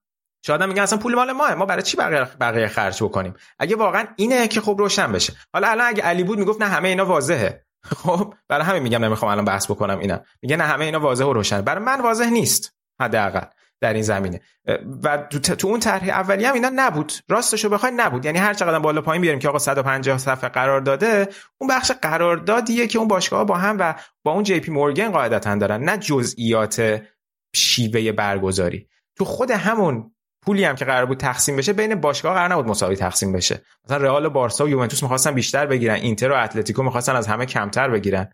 می‌دونی بالاخره این دوازده تا موضوع اینا اینا اینجا مطرحه. ولی جنگ قدرت دیگه. یعنی حالا مثلا همونقدر که به فیفا نمیشه اطمینان کرد مگه میشه مثلا به این عزیزان هم اعتماد کرد؟ اینا هم مثلا آدمای شفافی هستن. کلیشون که توی همون 12 تا هستن شرکت های والچر فاندی که تونستن باشگاه ها رو بر اساس اون قرضای سنگینی که دادن بعدش پس بگیرن ازشون. نه واقعیت همینطوری که میگی ولی اگر پرز رو در یک دستم و چفرینا در اون دستم بزنم بنده متاسفانه پرز انتخاب می‌کنه نه بحث سر همینه که این جایگزینه چی می‌خواد بیاره و اینکه اون آرمان شهر هم نیست دیگه. ببینیم چه دیدی داریم. اگه دید به عنوان هوادار اینتر من نگاه کنم آره همه اون لحاظا به نفع باشگاه کلیت باشگاه ولی توی طولانی مدت نمی‌دونم. میگم حالا نمی‌خواستم اینجا بخش بحث سوپر لیگو دوباره مطرح کنیم فقط این خبرها رو می‌خواستم. آره این چه صحبت های شد. دیگه ببندیم بریم سراغ سری آ که یه بازی خیلی خیلی مهم داشت. جدال حالا به صورت مستقیم رو قهرمانی تاثیر گذار بوده این بازی توی ورزشگاه مارادونا میلان ناپولی. که در نهایت میلان یه کیچ برد و تو خیلی عصبانی بودی. دوست داشتی مساوی بشه و نشد. یه مساوی این اسپالتی نتونست بگیره واقعا شرماوره آره خیلی برد مهمی بود برای میلان خیلی برد مهمی بود. ببین میلان جلوی تیمای بالای جدول خیلی خوب کار کرده. فقط به ناپولی باخته بود بازی رفته و که این بازی برگشت و برد. جلوی اینتر یه مساوی برد. جلوی یوونتوس دوتا مساوی آتالانتا رو برده یک بازی یه بازیشون مونده لاتزیو رو هم برده یک بازیشون مونده روم رو هم رفت و برگشت برده. در نتیجه اوضاعش جلوی تیمای بالا جدول خیلی خوبه. جلوی تیمای پایین جدولی و میان جدولی خیلی امتیاز از دست داده. این در واقع داستان میلانه. ولی این برد خیلی برد مهمی بود به خصوص که اگه از لحاظ اسکواد بخوای نگاه کنی اسکواد ناپولی قاعدتا خیلی بهتره و همه هم تا هفته پیش بر این باور بودند که در واقع ناپولی الان شده گزینه اول قهرمانی ولی معادلات به هم خورد و دوباره اسپالتی سر به زنگا. یه امتیاز عجیب غریب اومد از دست داد و خود این سینی هم به عنوان کاپیتان گفته بود که ما اگه که نبریم هیچکس تو یاد و خاطر هیچکس نمیمونیم. قهرمان نشیم فایده ای نداره و خیلی هم حتی خود اسپالتی از بازیکنها شاکی بود. ولی واقعا کردیت رو باید بدیم به پیولی که خیلی برنامهش برای این بازی برنامه خوبی بود. و خیلی جالب بود این که چند هفته پیش صحبت کردیم نسبت به اینکه چرا مثلا پیولی نمیاد از همزمان از تونالی به ناصر و کسیه استفاده کنه. یه بازی استفاده کرد که کسیه اومد به عنوان پست دهی که اوایل فصل دیاز خیلی اونجا درخشان بود بازی کرد و خیلی بد بود و خیلی گفته شد که اصلا شاید این ایده خوبی نیست. ولی تو این بازی اومد از ستاشون استفاده کرد. منتها عملا 4 2 3 1 بازی نمی‌کرد داشت 4 3 3 بازی می‌کرد و همین باعث شد که این ستا خیلی خوب با همونجا کار بکنن. هم توی بستن خط هافبک ناپولی خیلی خوب کار کردن. هم باعث شد خیلی وقتا برتری عددی داشته باشن. و این تقسیم وظایفشون خیلی خوب بود. تونالی بازیکنی بود که عقب میشه حالا یه حالت بازیکنی که جلوی دوتا مدافع قرار می‌گرفت. چه توی زمان دفاع و توی زمان بیلداپ. یعنی توی بیلداپ هم دوتا فول بک ها که باز می‌شدن اون دوتا بازیکن دیگه بناسر و کسیه مثل متزالا بازی می‌کردن بالاتر می‌رفتن و تونالی بود که نزدیک می‌کرد خودشو به کالولو و توموری و حتی بعضی وقتا خودشو گزینه پاس مایک منیان می‌کرد. و از اون سمت بناسر خیلی خوب توی حمله ها اضافه می‌شد به بالای زمین و خیلی بازی درخشانی داشت و حتی کسیه توی همین ترکیب تونست یکی از بهترین بازی های اخیرش رو برای میلان به نمایش بذاره. کسیه که خب خیلی حرف رفتنش به بارسلونا مطرح شده.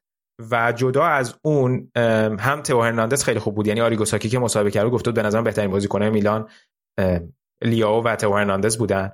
ببین لیاو که واقعا فوق العاده است. انقدر می‌تونه خوب بازیکنای جلوی روشو برداره که باعث شده بود ناپولی همیشه دو تا بازیکن اون سمت مشغول نگه داره که از سمت تو هرناندز آسیب از سمت لیاو آسیب نبینه و حتی تو هرناندز هم خیلی خوب اضافه می‌شد و تا دقیقه 90 هم خیلی خوب میدوید که همون آخر بازی هم یه موقعیت گیرش اومد که پاس خوب داد برای سالماکز و واقعا اون موقعیت رو حروم کرد. این از های مختلف میلان در خط جلو و هافبکشون و خب حالا ژیرو هم که تاثیر خودش رو گذاشت دیگه تونست بازم توی یه بازی خیلی خیلی مهم یه گل بزنه هم برده دربی رو برای میلان به ارمغان آورد و همین بازی جلوی ناپولی. یه نکته دیگه این که چقدر خوب میلان تونست اوسیمن رو ببنده. یعنی این شیوه پرسی که گذاشتن و می‌دونستن که ناپولی پرس که حالا بستن زمین بود چون میلان به نسبت بازی قبلش اونقدر های پرس بازی نکرد اون پرس پرفشار رو نذاشت.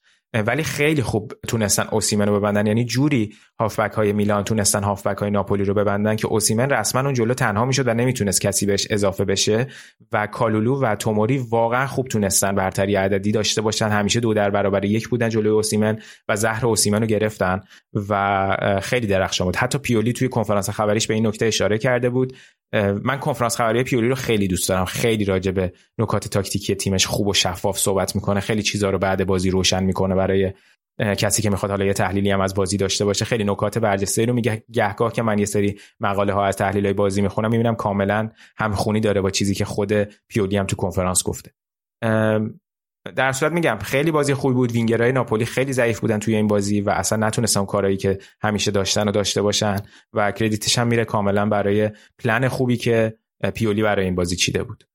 و حالا باید ببینیم که وضعیت این دو تا تیم چی میشه؟ البته خب الان میلان با یک بازی بیشتر نسبت به اینتر در صدر جدول خود این پیولی هم گفته بود خوبه که تعداد بازی ها برابر بشه که تا تکلیفمون رو بدونیم. ولی خب در ادامهش پیولی اضافه کرده بود که کماکان شانس اول قهرمانی اینتره که خب طبیعی هم هست اینو بگه. همه دارن سعی می‌کنن که یه فشار ذهنی رو روی اینتر از اول فصل بذارن. دقیقا همینطوره. و چقدر این پیولی ولی جدا حالا به مصاحبه اشاره کردی. آدم حسابیه. من خب قبل از اینکه بیاد میلان خیلی نمیشناختمش دنبالش نمی‌کردم. و حالا مثلا یکی میاد اینجوری مصاحبه می‌کنه یکی مثل بعضی از سرمربی که میرن پروپاگاندا انجام میدن توی مصاحبه هاشون اسم نمیارم. آی مورینیو هم مربی خوبی آقا. آره. ولی واقعا خیلی باحاله خیلی آدم حسابیه. نه خوبه. آره. منم ببین حالا من خیلی حال نمی‌کردم باش.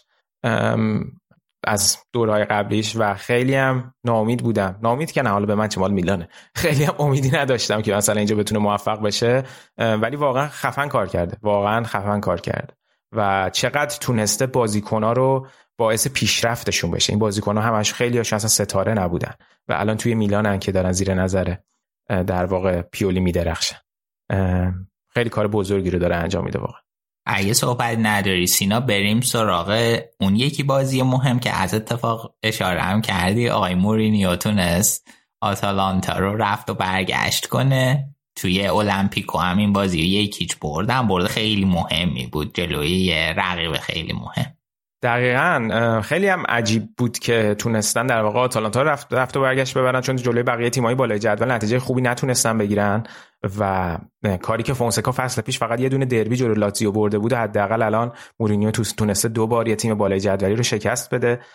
خیلی بازی خوبی بود. یه نکته که داشت اینه که خود مورینیو دو تا بازیه که به خاطر محرومیت اون بازی که گریبان گیره شده رو نیمکت نیست. و همین فرمشون خوبه. آره خودش هم گفته من نمیام دیگه. بچه ها دارن خوب بازی می‌کنن. ولی ببین بازی تیم مورینیو می‌دونیم دیگه چقدر علاقه داره به بازی مستقیم و بازی طولی.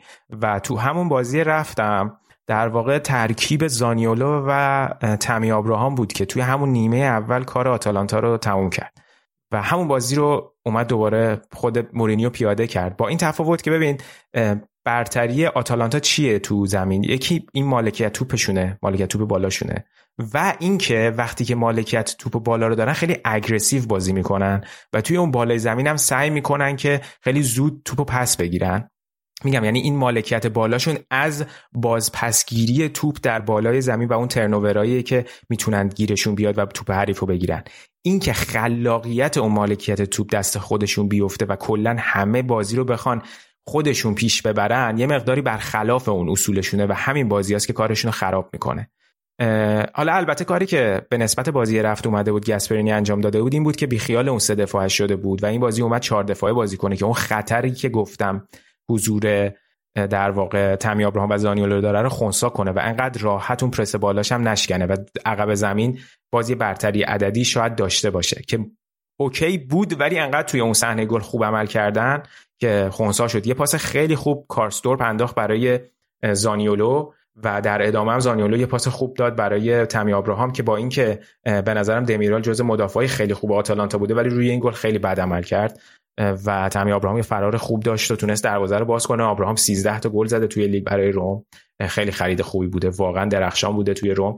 و همینطور که گفتم زانیولو هم فوق العاده بود. تو حتی نیمه دوم هم این ترک کارهای ترکیبیشون خیلی تونست ضد حمله های مختلفی داشته باشه. البته خیلی آخر بازی خسته شده بودن و زهر رو نداشت.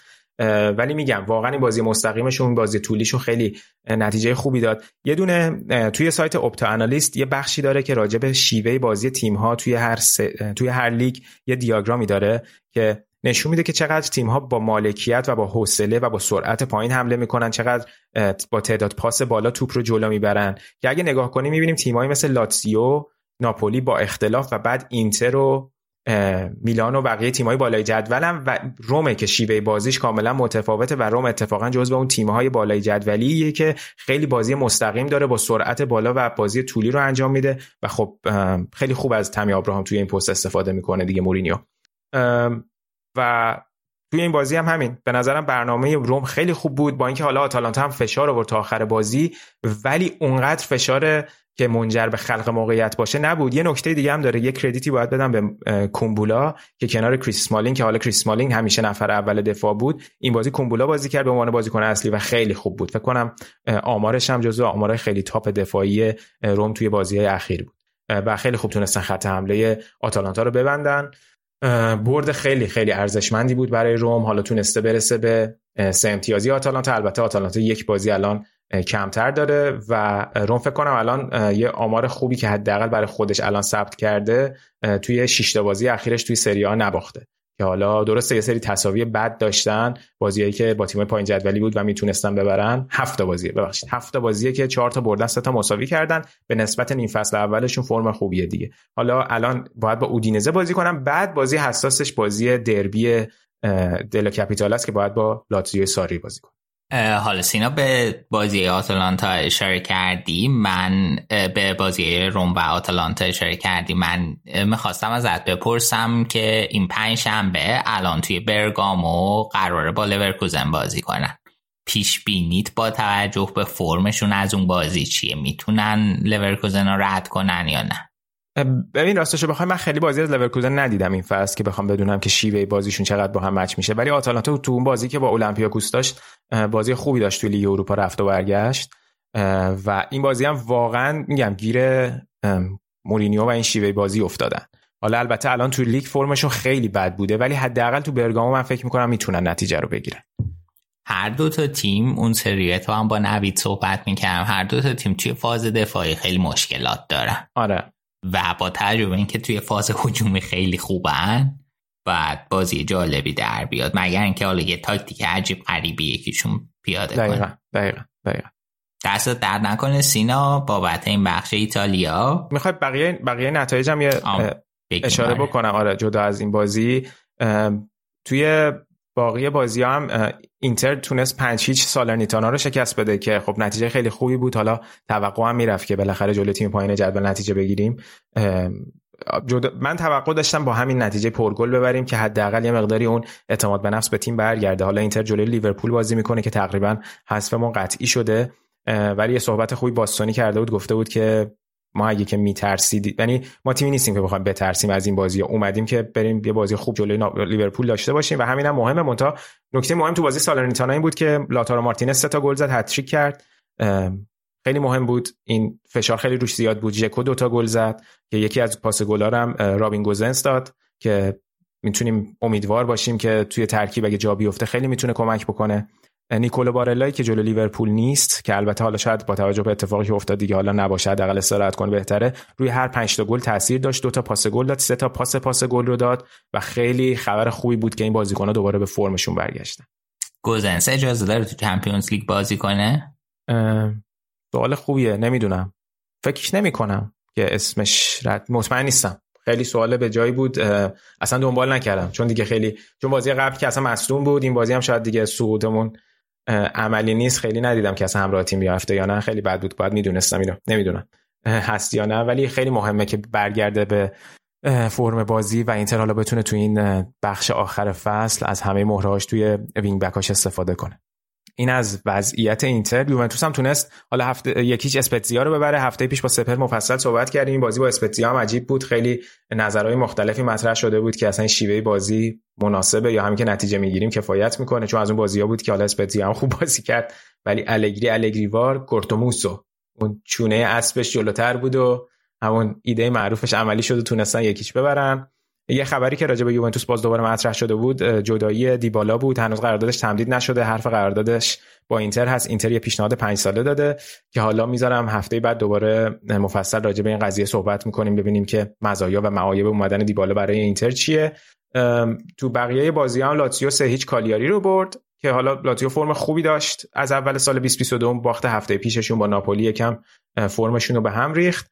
و فیورنتینا و ورونا هم که تیمایی هستن که برای اون سهمیه آخر اروپا می جنگن با هم مساوی کرد. تا حالا ببینیم که بازی اروپایی چی میشه و هفته آتی مسابقات به چه صورت پیش میره. بازی های مهمی که تا قبل اینترنشنال بریک هست یکیش همون بازی روملاتزیوی که گفتم و بقیه بازی های حساس دیگه میفته بعد از اینترنشنال بریک. اینترنشنال بریک آخر سال هم هست. دیگه سینا صحبتی اگه در مورد ایتالیا نداری؟ نه دیگه بریم سراغ بخش اسپانیا چیزی گوش کنید یه بخشی و با بخش بعدی برمیگردیم خدمت Lionel Messi! Oh my goodness! Lionel Messi does it again! He's superhuman!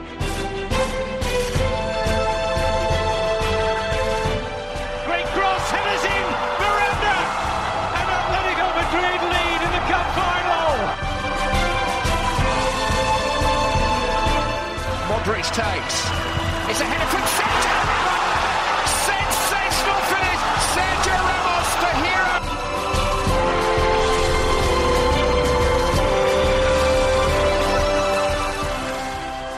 می‌رسیم به بخش آخر این اپیزود که مربوط میشه به بررسی فوتبال اسپانیا و لالیگا امیر حسین الان با من اینجاست سلام امیر حسین چطوری چه خبر سلام سینا درود به تو و همه شنونده رادیو سایت. خیلی خوشحالم که دوره بعد از دو سه هفته فکر کنم غیبت برگشتم. دمت گرم. اوضاع احوالتون هم که به نسبت خوبه و دیگه از وجودت استفاده می‌کنیم اینجا. با خوشحالی. آره خدا رو ش- خدا رو شکر خوب مونده. من از اون سری که اومدم که خوب بود و اینجوری برداشت شد هر موقع خوب من میام. این خدا رو شکر تیم خوب مونده. دیگه من نیازی است که پاسخگوی این داستان باشم که هر موقع خوبه من میام. آها یعنی همیشه هستین دیگه فعلا. آره دیگه اگه خوب باشه من همیشه هست. حالا راجع به بارسا مفصل صحبت می‌کنیم و فرم خوبتون توی لیگ و همینطور نتایج خوبی که توی لیگ اروپا گرفتین. اما قبلش بیا یه مقدار راجع به کوپا دل ری صحبت کنیم که فینالیستا مشخص شدن. بازی خیلی جذابی هم بود توی نیمه نهایی. بتیس و در واقع والنسیا رسیدن به فینال. شاید فینالی که خیلی ها نمی‌تونستن پیش بینیشو بکنم و برای هر دو تا تیم خیلی خیلی جذاب و مهم این فینال اگه بتونن به قهرمانی برسن یه مقدار راجع به شرایط کوپا دل ری صحبت می‌کنیم؟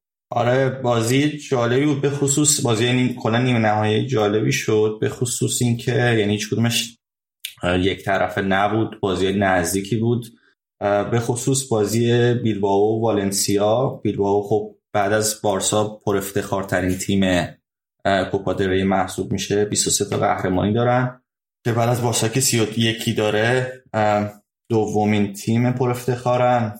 بازی مستایا بود. بازی برگشت که خیلی جو سنگینی داشت. از یه طرف جو ورزشگاه به نفع والنسیا بود. از طرفی هم بیلبائو تیمی بود که رئال و بارسا رو تو همین کوپادری امسال حذف کرده بود. خیلی به انگیزه داشت واسه اینکه دیگه بیاد و دیگه با حذف این تیما قهرمان میشه. اونم از سال 84 با اینکه میگم پرف- جزو پرفتخار تیمای این جامن از سال 84 فکر کنم نتونسته بودن که قهرمان بشن و می‌شد این سومین فینال فینالی که فکر کنم میرن و باز نه- یعنی نتیجه نگرفته بودن از فینال قبلی دیگه. سال 2020 فکر کنم به بارسا باختن. به 21 هم به سوسیه داد والنسیا از اون طرف خب حالا تیمیه که امسال مشکلات دفاعی زیاده. فکر کنم بعد از آلاوز بیشترین گل خورده رو داشته. و یعنی هم گل زیاد می‌خوره هم خب حالا تیمی بوده که خوب گل زده.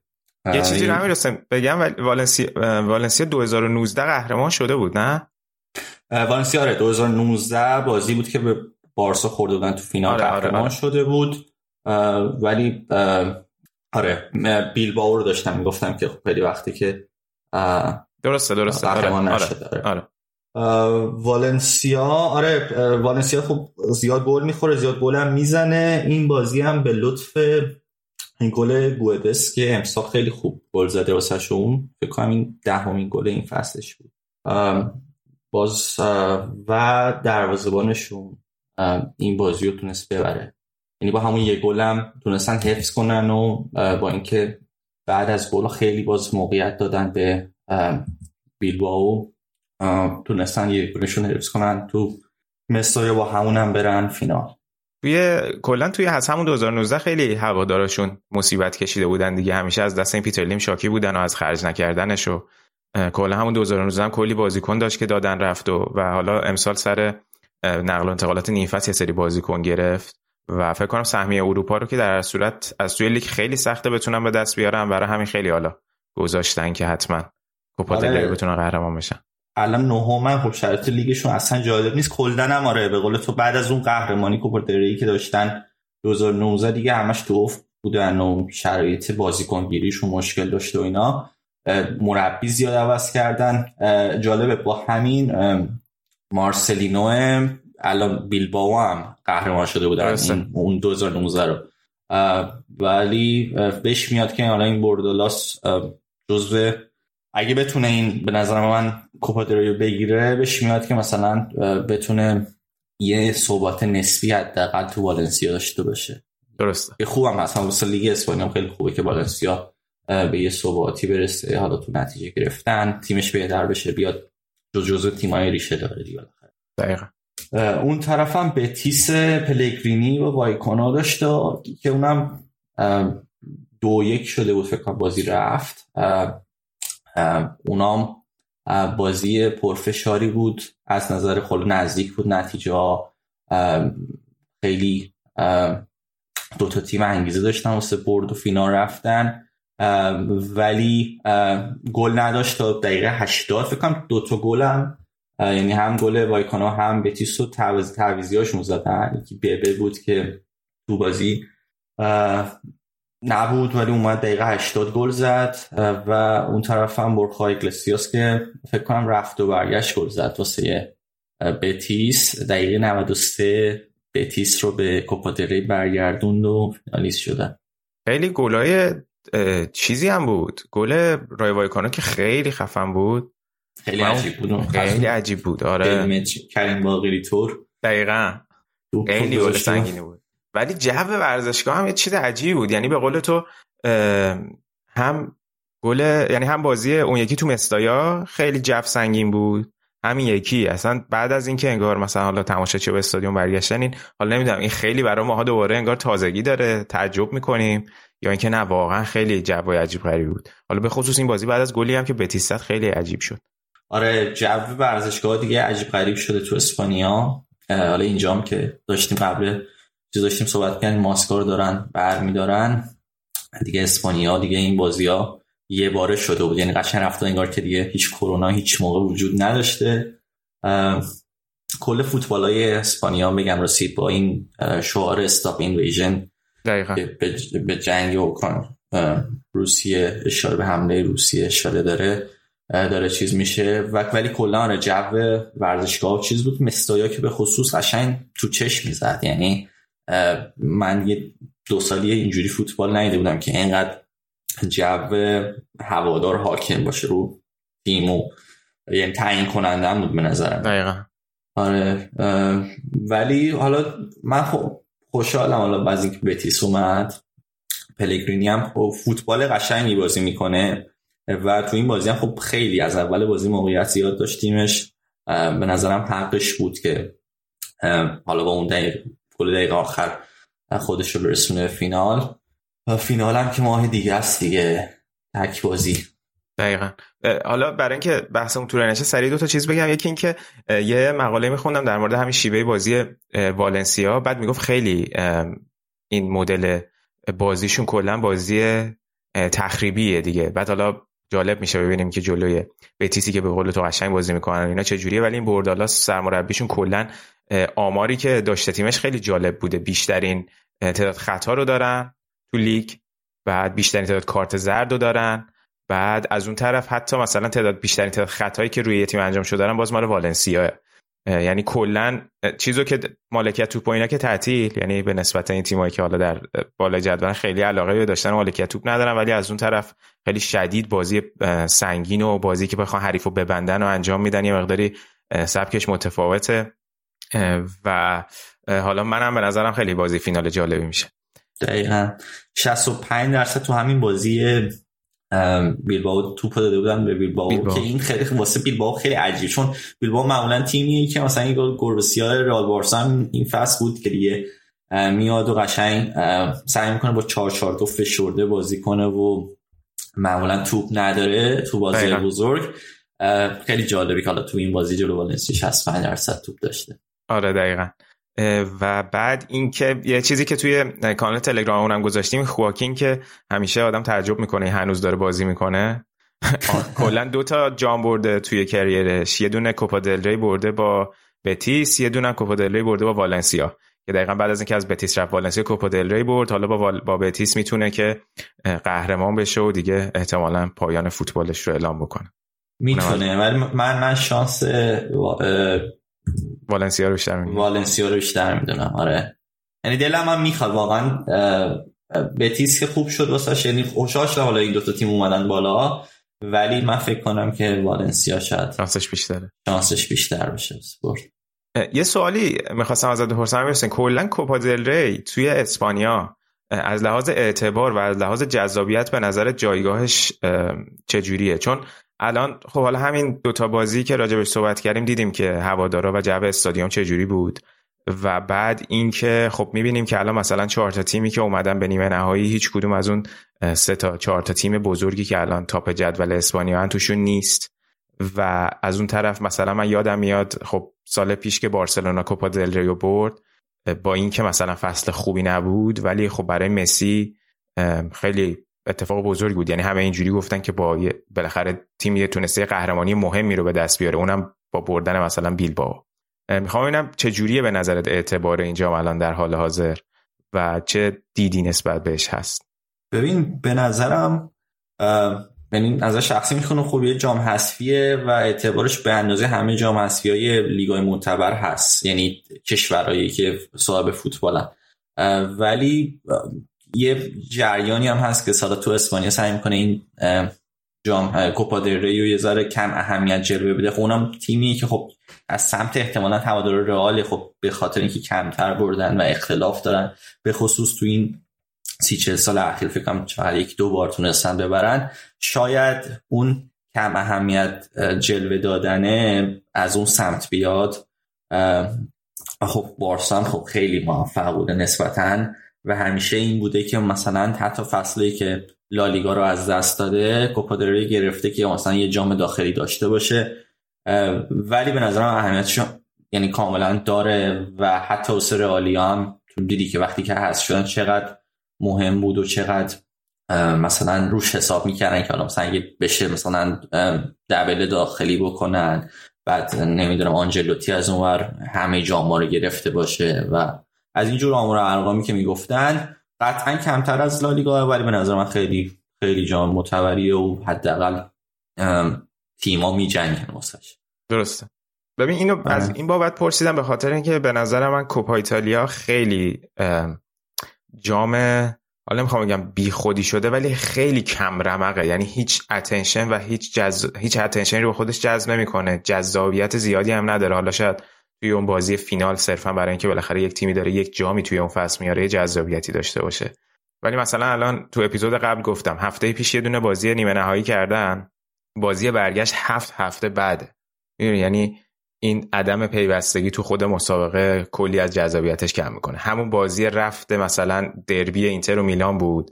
خیلی کم رمق بود بازی. بعد اصلا marketing خیلی خوبی براش نمیشه. بعد مثلا اومدن با تیمای سری سی و دی رو حذف کردن. بعد همیشه همون تیما میان تا مرحله یک چهارم همون هشتا تیم top ایتالیا.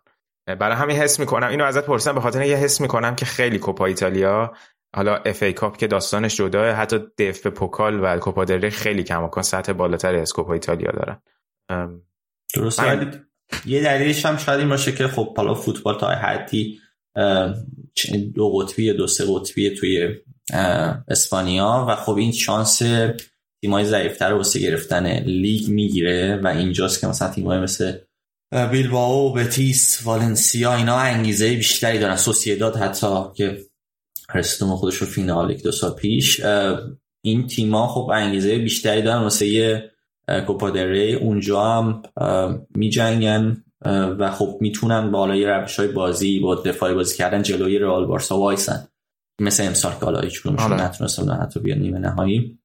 یه درش هم شاید اینه تفاوت بین مثلا حالا با انگلیس آره با انگلیس یا حتی ایتالیا که معمولا دو تا تیم حداقل دو تا تیم بزرگ میان توی نیمه نهایی دیگه.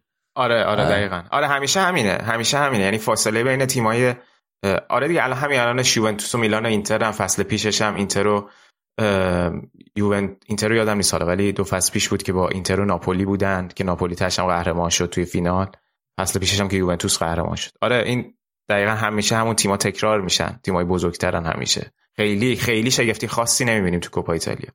ضمن اینکه خیلی هم منظمه توی حالا نکته دوم تیم که نامنظم برگزار میشه توی ایتالیا توی اسپانیا خیلی نسبتا منظمه. مثلا دیدیم که این هفته هم رئال بارسا از ویکند گذشته یعنی از یک شنبه قبلی تا این یک شنبه بازی نداشتم. دلیلش این بود که خب دیگه اینا تیمایی بودن که توی کوپا هست شدن و درسته. یه حالتی حالتی مثلا 6 7 روز استراحت خورده بودن ام. عملا دیگه.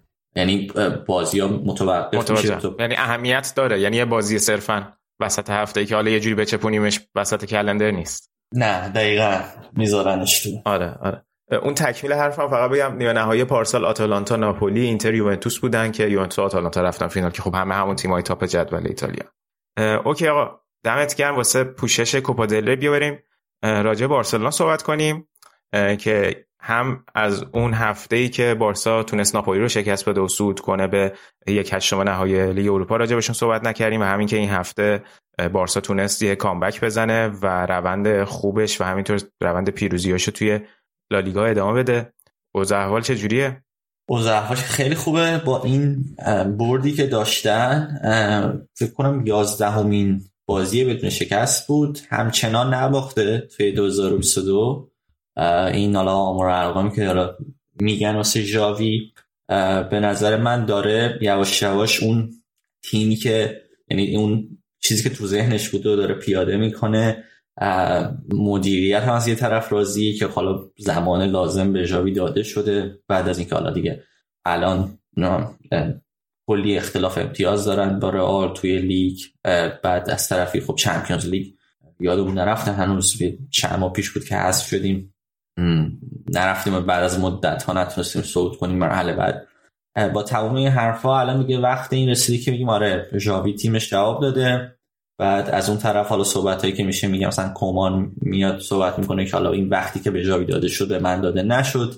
الان کلی از رسانه ها راجع به فلسفه مربیگری ژاوی می نویسن خیلی به خصوص توی اون مقاله که تو خودت فرستاده بودی از توتال اسپورت بود فکر توتال کنم فوتبال بود داره توتال فوتبال بود. آره اونجا مثلا خیلی ها اون می‌گفتن که حالا با گواردیولا مقایسه کرده بودن فلسفه بازیشو و اینکه حالا دوست داره فوتبال مالکانه بازی کنه و خب مالکیت هم داشته توی تمام این حداقل بازی اخیر. فکر کنم اونجا زده بود که 66 درصد به طور متوسط توی این فصل با مالکیت توپ داشته که این بالاترین درصد بین همه تیم‌های لالیگایی. درسته. با خود سیتی مقایسهش کردم از این جهت که مثلا چقدر از توپای بلند استفاده می‌کنه و اونجا گفته بود که مثلا یکی از تفاوتایی که حالا مثلا فوتبال اه، گواردیولا با اه، ژاوی داره اینه که اونقدر ام، ژاوی اونقدر گواردیولا از توپای بلند استفاده آره دیگه نمی‌کنه همیشه توپ کوتاه بازی در عرض. ولی اینو اینو ژاوی اضافه کرده که خب امکان این که توی همون وقتی که تیم تحت پرسه و دفاع باز میشه که مثلا بازی سازی بکنن از دفاع این امکان همیشه وجود داره که برن واسه حتی مدافع الان آروخو رو می‌بینی که مثلا پاس میده. بازی طولی انجام بدن. آره. پاسهای طولی بدن برن واسه مهاجما وینگرا که حالا همشون هم بازیکنهای سرعتی هن. دمبله رو اینور داریم. اون طرف هم اه، حالا اوباما اوبامیانگ هم می‌تونه از این سرعتش استفاده کنه تو بعضی از حرکت های طولی یکی اینو گفته بودن یکی هم این که خب تیمیه که تحت پرس هم خوب یعنی هم خودش تحت پرس وقتی قرار می‌گیره می‌تونه ازش خارج بشه همین که درصد موفقیتش توی پرس حریف زیاده. یکی از پر- فکر کنم بیشترین فشار پرس رو این پی پی دی ای بارسلونا از همه کمتره یعنی بیشترین پرس رو می‌ذاره. حالا حالا مشکلی که هست اینه که مثلا خب حالا آماری که می‌بینیم خیلی وقتا آمار کلی فصله خیلی بهتره که گاهی آدم این تفکیک آماری مثلا این فصل اول با این فصل دوم مقایسه کنه ببینه تغییرات روندش چجوریه. ولی فکر می‌کنم خیلیش به خاطر تعداد بازی اخیره و به قول تو می‌بینیم این نشونه ها رو توی تیم جاوی دقیقا. یعنی روز روز تیم بهتر میشه. به نظرم بازیکن ورودی هم خیلی تاثیرگذاره یعنی دقیقا حالا حتما این بازیکن گیری با نظر خودش بوده. مثلا اوبایی که مالا ما دو سه هفته پیش می‌گفتیم که یه بازیکن تو شرایط بعد با یه تیمش تو شرایط بعد به هم خوردن و بعد ببینیم که چی میشه.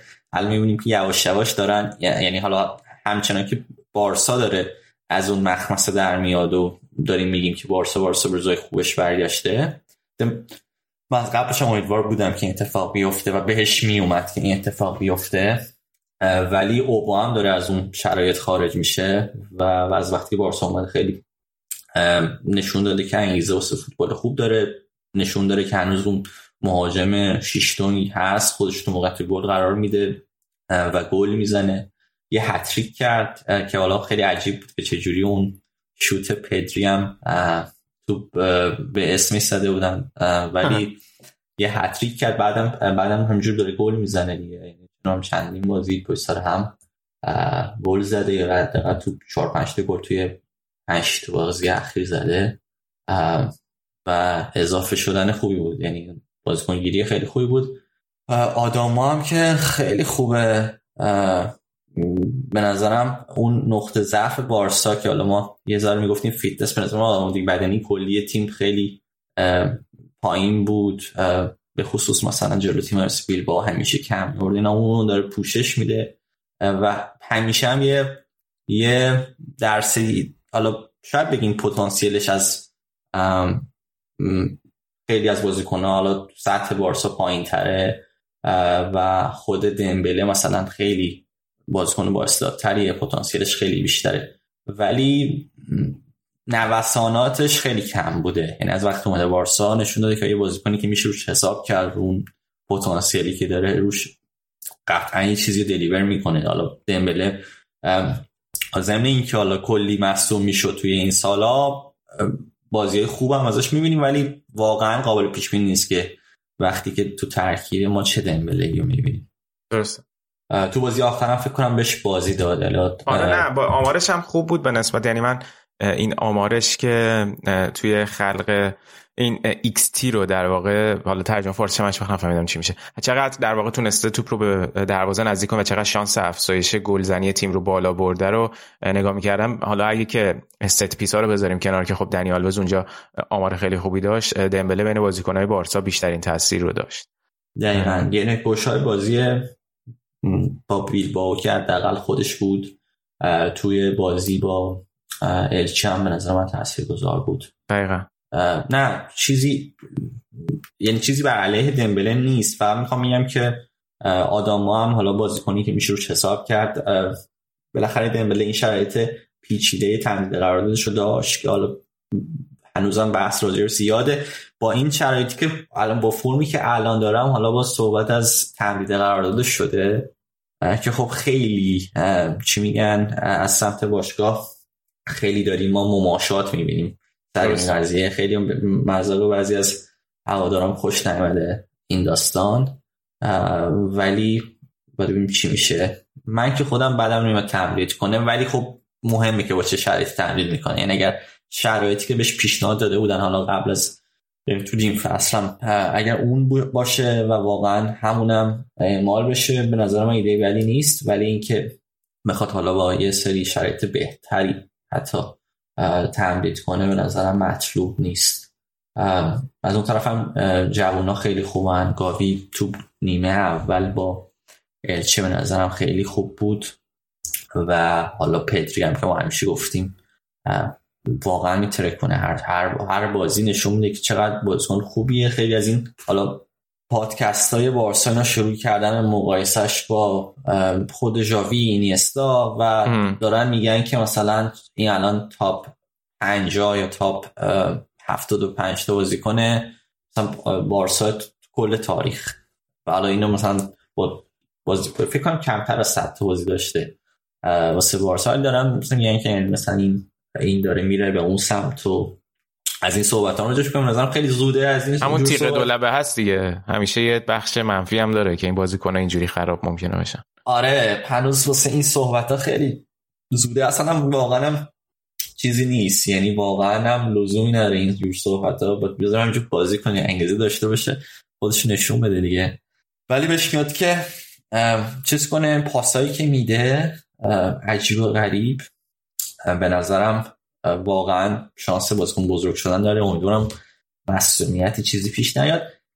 ضمن این که حالا میگم گفتیم مسئولیت فاتی هم داره. آنسو فاتی هم داره برمیگرده. و اونم حالا باز به تمام این اتفاقات خوبی که داره میافته شاید اضافه شه. دنی آلوز قراردادش تمدید کرد. یک سال یا صحبتش که خیلی نزدیک به تمدید قرار داده و حالا دیدیم که یک دو تا بازی دست هم گذاشته تو سمت چپ دنی آلوز سمت راست. به نظرم خوبه که دست بیشتر بازی کنه تو سمت خودش هم بازی کنه سمت راست بازی کنه. چون حالا دنی آلوز ضمن اینکه بازیکن خوبیه ضمن اینکه جزو بهترین بازیکنهای تاریخ بارسا هست و بازیکن مورد علاقه منم بوده. ولی تضمینی واسه طولانی مدت از سمت راست نیست پست مهمی هم هست. باید یه پلن بکاپی داشته باشه بارسا نظرم. واسه اون سمت حالا داره به آلوز بازی میده به اونورم دمبله. اینا رو باید تکلیفش مشخص کنیم که چه اتفاق چه اتفاقه چه اتفاقی داره میفته راجب اون یکی فول بک هم مقدار صحبت بکن. اگه که موافقی راجب آلبا که بازی خیلی درخشانی هم داشت و دوباره تعریف و تمجید زیاد بود ازش طی این چند روز. آلبا آره خیلی خوب بود. فکر کنم پاس گل به به تورس و خودش داد. آره. همه میگن که آلبا خیلی با انگیزه است نسبت به سن و سال و شرایطش و اینا. و خب اینم یعنی تو تمرین هم مثل که نشون داده اینها حتی. جابی هم ازش تعریف کرده بود. آره واقعا عجیب غریب. یعنی اینکه آلبا همیشه مهره توی به عنوان دفاع چپ توی حمله خیلی به بارسا کمک کرده که یعنی همیشه بوده. الان هم دوباره وقتی بارسا اوج می‌گیره ما آلبا رو می‌بینیم که پاس گل میده. گل می‌زنه اونجوری شوت والی می‌زنه یهو. ولی خب حالا ممکنه هم آسیب پذیر باشه توی دفاع به خاطر حالا شرط سنیش برگشتا. ولی محتاط ترم شده. یعنی وقتی ما می‌بینیم که سمت چپ از وقتا هیچ اتفاق دیگه نمیافته به خاطر اینه که آلبا, آلبا داره محتاط بازی می‌کنه و عقب بازی می‌کنه و بیشتر به دفاع مشغوله. پیکر رو هم میگن که از وقتی که ژاوی مربی شده یا یکی گفت یه خوندم از وقتی ژاوی یا اینکه سال 2022 تا دیریب نخورده. از از بازیکن رو بروش خب آمار خوبیه. تبریک میگیم به وحید امیری.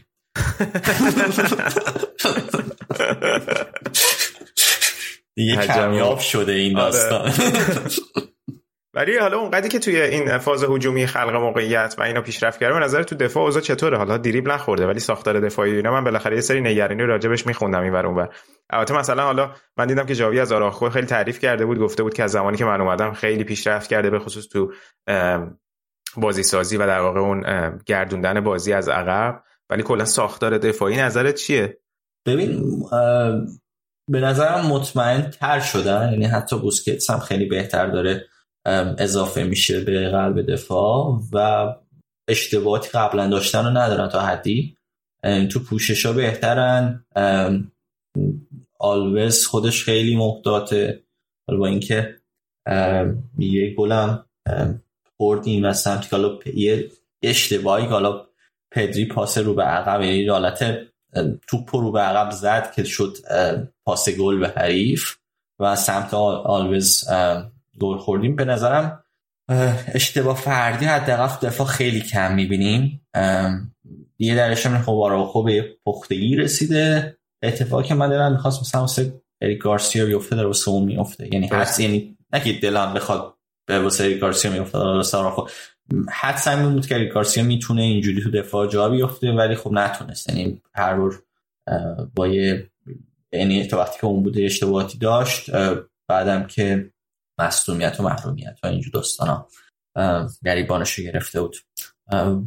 ولی با این ترکیب حالا اونقدر بازیکن این ترکیب بارسا اون نداره سر این قضیه. و همینم صحبت سر دفاع سیتی نه کریستن کریستنسن رو میگی؟ مال چلسی. چلسی چلسی. آره, آره. کریستنسن ممکنه اولین خرید بارسا باشه واسه یعنی یعنی فصل بعد. که به نظرم خیلی به نظر میاد که منطقی هم باشه دیگه. دفاع وسط توی حالا همین که گفتی که حالا خوبه که یکم روتیشن هم توی فول بک هم داشته باشی به یکم برگردم و نکته مهمیه چون یه دونه تحلیل از همین بازی بارسا و الچه می‌دیدم. توی در واقع اون بیشتری موقعیتی که تونسته بود الچه خلق کنه مثلا از همون جناهی بود که دنیال وز بود. و حالا قطعا به کار تیم میاد ولی همون که بتونه اونجا رو هم بالاخره از همه بازیکن استفاده کنه فکر کنم نکته مهمیه. حالا بالاخره داریم راجع به یونیت های مختلف و دفاع حرف می‌زنیم دیگه. کل package رو داریم نگاه می‌کنیم دیگه.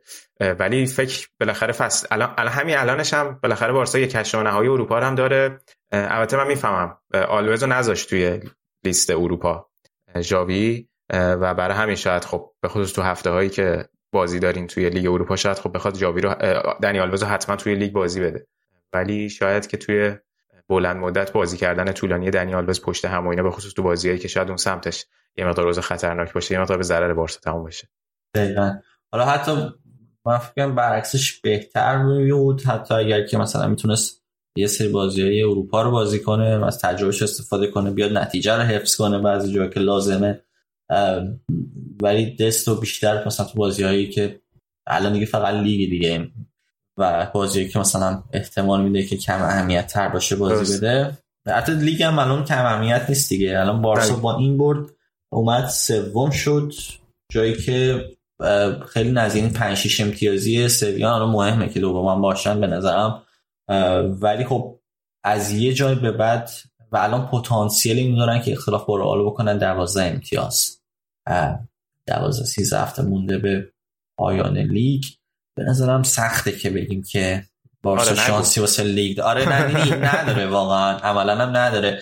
ولی ولی نتایجش فکر کنم تا یه جای مهمی از فصل تا یه جای خوبی از فصل نتایج همچنان مهم باشه تا اینکه بگی که مثلا دیگه بعدا بازی تشریفاتی میشه یا اینکه مثلا جایگاه دومش رو قطعی کنه بعد بیاد یه ذره فکر کنه که حالا بازی ها می‌تونه روتیشن بیشتری داشته باشه. الان رو فرم تیمش متمرکزه و خب اهمیت بازی با, لیگ اروپا خب زیاده. رای بازی بعدیه که پنجشنبه است و پنجشنبه بعدی باز بازی برگشتش. حالا حرف گالاتاسارای پیش کشیدی توی در واقع دوره قبل خب یکی از راجبش هم صحبت نکردیم. یکی از افراد برجسته قاعدتا فران تورس بود که تو اون بازی رفته عجیب غریب جلوی ناپولی. خیلی خوب یه مقدار زیادی ازش انتقاد شد نسبت به خراب کردن موقعیت ها ولی فکر کنم که نمی‌دونم به نظر من جذاب ترین خرید بارسا بین همه اینا قاعدتا فران تورس بود. پول خیلی زیادی هم بابتش خرج شد. ولی این قرار دادن خودش تو موقعیت این درک درستی که از اون بازی که جاوی ازش می‌خواد داره اونقدر در نتیجه به نظر من این خراب شدن موقعیت ها نمی‌تونه براش نگران کننده باشه. در طولانی مدت بخوایم نگاه کنیم در واقع. به نظر منم نیست. حالا یه گل که زد درسته. بعد از اون گلی که زد چند تا موقعیت داشت قبلش هم داشت. خیلی گفتم می‌تونست مثلا باید سه چهار تا گل می‌زد. من تورس رو حتی بدون گل زدنم با حرکتاش دوست دارم. یعنی بکنم حرکت های بدون توپش هم باعث میشه که کلا بارسا خطرناک بشه تو حمله. و همیشه کمک می‌کنه به یعنی اساس کلاس بازیش جوری هست که بگیم که واقعا داره به خط حمله بارسا اضافه می‌کنه. از اونم اوبامیانگ داریم که حالا بحث پولو که چقدر که میارزه شد که یادم ما دو سال پیش 19 18 میلیون دادیم برای برایت ویت و الان با میانگ و با این کیفیت که الان داره نشون میده ما مجانی گرفتیم و خب زیباست دیگه. خریدای وارسا داره خیلی اقتصادی تر و بهتر نفهمیدم. میگی با احتساب اونا؟ نه میگم برایت ویت ما 18 19 میلیون دادیم براش خب؟ برای برایت ویت بعد الان مثلا ما اوبامیانگ داریم که پولی هیچ پولی ندادیم و اینقدر داره چیز میشه. کلا دارن میگن که سیاست خرید داریم سیاست خرید بارسا خیلی بهینه تر شده خیلی داره خوب نتیجه میده. اون حالا بازیکنایی که حداقل پول اومدن زمینی که فکر کنم اون 40 45 میلیونی که واسه تورس هم دادن اونقدر زیاد نیست واسه بازیکن تو این سن و این سن و سال. نه میگم حالا حتی اگه حساب کنیم به نظرم جزو خریدای خوب بوده دیگه. خرج خرج اوکی بوده. بالاخره بازیکنی که اون فضا رو می‌شناسه و فوتبال اسپانیا رو می‌شناسه و بر اساس نیازش هم خرید کرده دیگه. حالا ببینیم که چی میشه. و اینکه خیلی تعریف کردیم از بارسلونا. من هی می‌خوام که یه بحث انتقادی بکنم. تو هی همش تعریف می‌کنی. گالاتاسرای هم تا نیوکم نبرده. این هم الان متوجه شدیم که تا نبرده و رفتیم بالا. سه تا آره فکر کنم سه تا بازی آخرم بارسا برده. بهش میاد که بارسا تو هشته اروپا باشه. بالا هم حالا هشتای لیگ اروپا. درست؟ هشته آره هشته میان الان شاکی میشن آره نه بابا ما پیشرفت می‌کردیم ولی نه در اون ولی توی همین الان توی خود لیگ اروپا هم تیمای خوبی هستن. حالا به نظر البته خب قاعدتا لیست رو نگاه کنی شانس بارسا از همه بیشتره. ولی خب آتالانتا لورکوزن هم حالا به هم خوردن اونور. همین پورتو هم الان تیم خوبیه.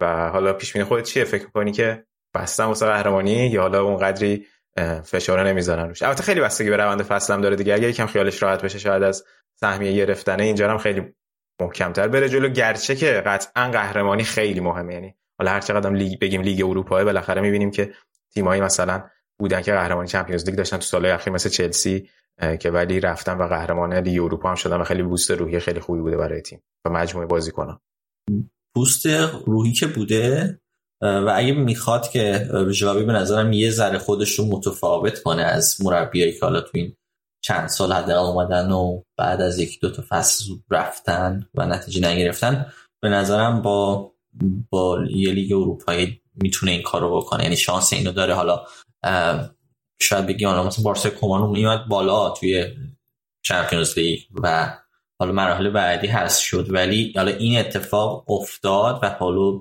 همزمان شد با بهتر شدن تیم. و این حالا اولین باری که حالا تو این سالات بارسا رفته لیگ اروپا قهرمان هم بشه و نظرم خود در کل خیلی اتفاق جذابیه. هم واسه هوادارا هم واسه خود ژاوی.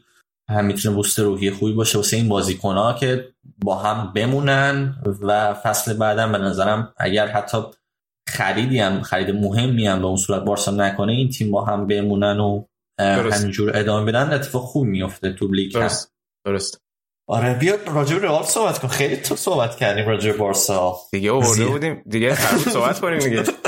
آره راجع به رئال صحبت کنیم. به خصوص که الان برنامه بارسا رو که نگاه می‌کنم در واقع چهار تا بازی که تا قبل اینترنشنال بریک داره خب دو تاش که توی لیگ اروپا جلوی گالاتاسارای که اشاره کردی جلوی اوساسونا و بعدم در واقع ال کلاسیکو دقیقا آخرین بازی قبل از رفتن به بازی های ملی که شاید حالا اینم از لحاظ اینکه بارسا خب عملکرد خوبی نداشت توی کلاسیکوهای قبلی یه مقداری حیثیتی باشه. البته که بازی سختیه توی برنابو هم برگزار میشه. آره امیدوارم اونجا اتفاق خوبی بیفته. آره. ای بابا خیلی اختلاف زیاد شدی و رئال از اون امتیاز از دست نمیده.